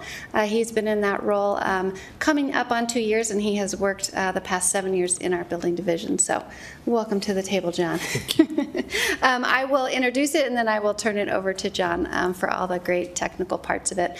Um, But as we do with our building code, we typically adopt various sections of, of national code that are put out there. Uh, The goal of this particular amendment before you is related to the National Electrical Code. Uh, There is a 2023 standard out now. Uh, The town is currently on the 2017 standard, so we're looking to um, update uh, to the most recent code there. And as I mentioned, John will talk through the details of that. Um, Other updates include updating uh, two of our national um, elevator and chairlift codes up to the most recent additions, and then just providing some clarifying language uh, within the code and correcting some minor um, errors. So with that, I'll turn it over to John. If you want to briefly give your background and why you're the better electrical expert, that'd be great. Thank you, Tara. Um, Good evening, Mayor and members of the council. Like, as Tara mentioned, I've been with the town for a little over seven years and as chief building official, two years. And one of my goals and something that was asked of me when I did become chief building official was to look into adopting the National Electrical Code, the 2023 code. Um, With my background, I am going on 29 years as a licensed electrician. Uh, Once I'm licensed, I'm kind of, I'm not a Marine, but once, it's kind of like a Marine where once electrician, always electrician. I'm still a licensed electrician, and I always will be, and I will always hold that license. And so that is my background, being a a licensed electrician for the last 29 years. Um, So one of the things that we did do is one of the first books that I did buy once we could purchase them was, as you can see, the National Electrical Code, which is written by the National Fire Protection Agency. Um, And also to uh, actually purchasing the um, IAEI, which is, stands for the International Association of Electrical Inspectors, and it's the analysis of changes. And it, it's, a, it's a book, it's, it kind of goes through the major changes of each, each cycle of each code as it's adopted. Some of the things I want to touch on are just some of the changes that um, have come across through those changes in the new codes. Um, Mostly the residential I want to touch on because that's our community. Um, There wasn't a lot of major changes on the commercial side, but residentially it does, it- it's what our community is, is the residential. Um, A Lot of the changes that we do, that we've come across, um, GFCIs or ground fault circuit interrupters, as commonly known in the residential area and commercial.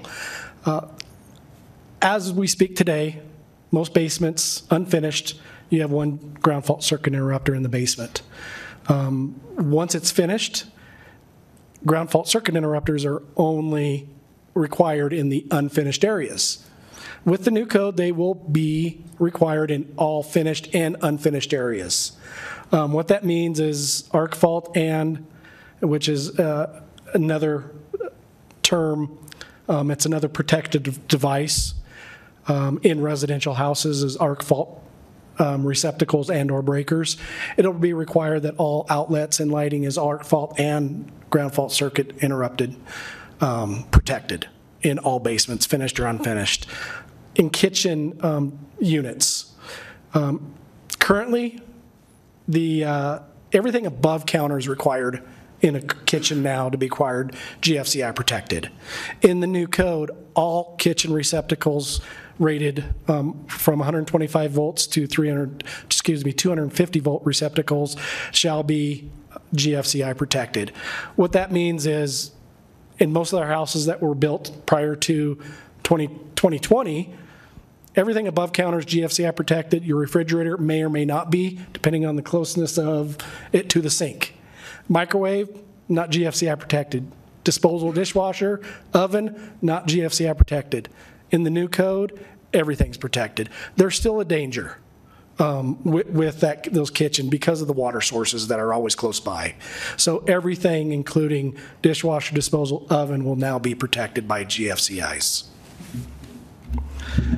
Moving on, uh, as well as laundry rooms. What we're seeing is an abundance of a lot of laundry rooms that get built now, they have sinks in them.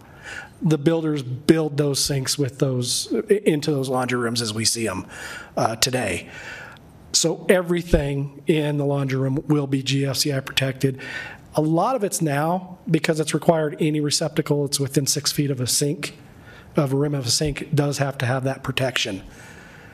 Starting today, or excuse me, starting with the 2023 code, even the dryer will be ground fault circuit inter- uh, interrupted, protected.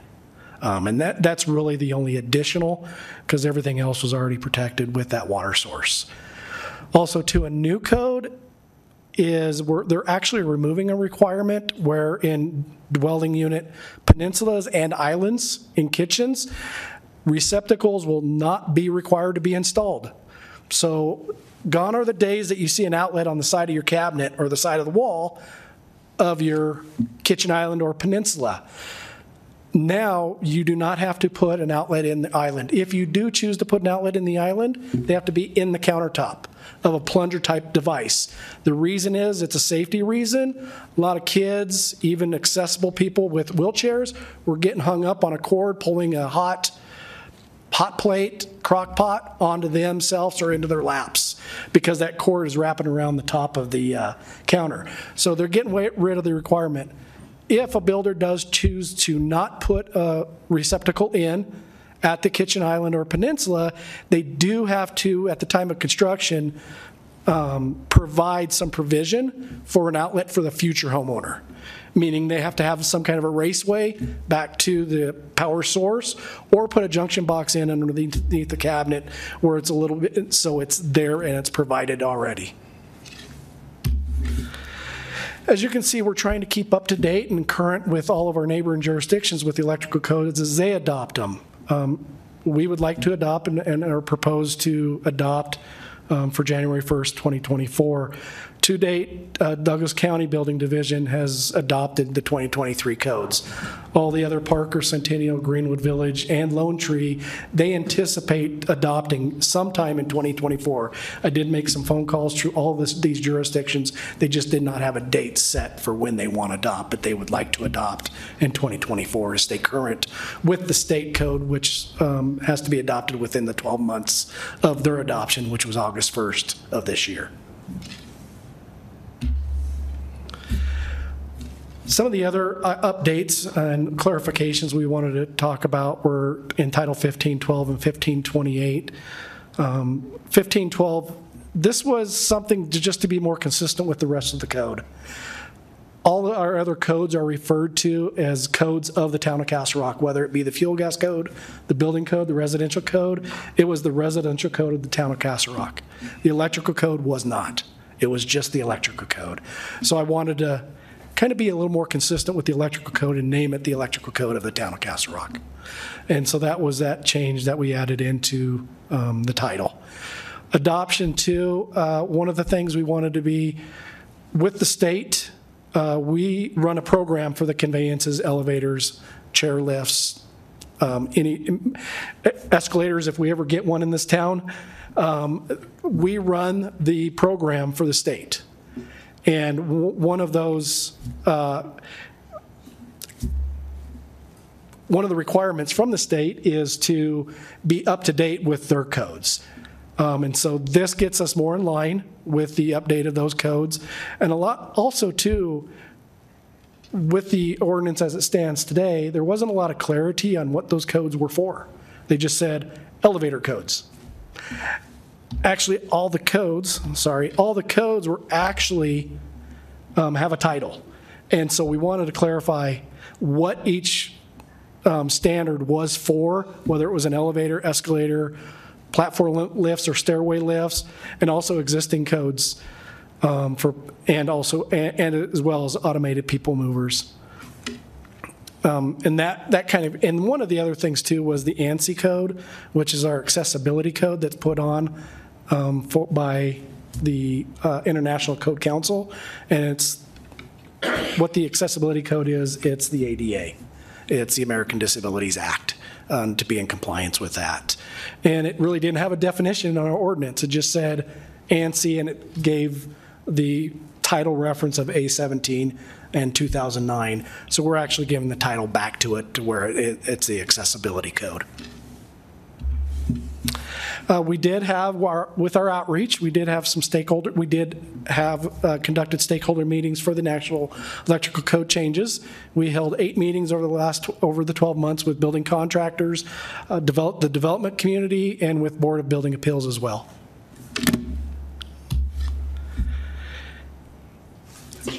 Back to you. John. With that, I'll just go through and talk through our staff recommendation. Um, So the ordinance that's in your packet tonight um, adopts um, the new versions of the three codes you see listed in the bullets here uh, for the National Electrical Code, um, and then the 2019 and 2017 versions related to elevators and platform lifts. Uh, So uh, we recommend that these codes be effective January 1st of 2024. Um, I do, uh, we are also proposing that for production home builders, uh, that they comply with the codes uh, six months later, July 1st, 2024. So I'll touch on that a little bit. Um, There are new code versions that come out uh, of various parts of the building code every couple of years. And when we review them, uh, we typically, uh, for the, the major items that cause a redesign in homes, we usually provide our production home builders a six-month window to redesign their master plans. So a lot of the um, homes in town that are built today aren't custom homes. Uh, They submit, the home builders submit a master plan set to the building division. They approve that version, all the options on it, and then when a home site is picked, um, those plans have already been approved. So we do give our home builders uh, the opportunity to come up uh, to revise all their uh, plan sets, as well as having to resubmit them all to our staff to re-review them uh, so that they are good to go. So as a part of this adoption, um, excuse me, I guess as a part of the staff recommendation, similar to our past building code recommendations, we're proposing uh, effective January 1st, 2024, uh, with production home builders having six months to bring their master plans up to date. So with that, we are happy um, to answer any questions. We have a proposed motion for your consideration, Questions for Tara or John? mostly for John. Especially Tara. Um, Seeing none, we will bring it to, to public, and I, I will ask if anyone who would like to speak can approach the podium, or anybody online can go online with their raise, raise your hand feature, or um, star three with- if you're on the phone. Seeing none, we'll bring it back to town council for a pos- possible motion and discussion. I move to approve this ordinance as introduced by title on first reading. Second. I have a first by Max Brooks, a second by Ryan Hollingshead any further discussion? I do have a Yeah. question, I don't- not that I want to stay here any later, but, um, so the, the, um, the trip mechanism that, that is in place for like a refrigerator, do they have technology now that will like alert and those kind of things that kind of like, you know, let, lets the homeowner know that their stuff's not going to spoil or whatever, right? Yeah, a- lot of the ground fault circuit interrupters now, um, one of the requirements of a ground fault circuit interrupter, it has to be readily accessible. So you cannot put a ground fault circuit interrupter behind the fridge. It has to be a, your run-of-the-mill, everyday receptacle. And it would have to be located either above the counter or at the breaker. Um, a lot of the G- uh, ground fault circuit interrupters now have an indicator light when they're on or off. Um, So that would indicate to a homeowner. A lot of the, they have worked out a lot of the technical issues with a lot of electronics in, let's say, refrigerators. Um, It was nuisance tripping prior to this. And they've figured that out, and they're not getting those nuisance tripping as, as they were in the past. Okay. Fair enough, yeah, just my Hope curiosity that, was. yeah, getting hope that across answers to your me. question. Yeah. Yeah. Thinking of everything spoiling in the. Kind of like the garage and your gra- gr- Thank freezer in your garage or your basement, yes. Right. Because that happened to me once, actually. If there's no further discussion, roll call vote, please.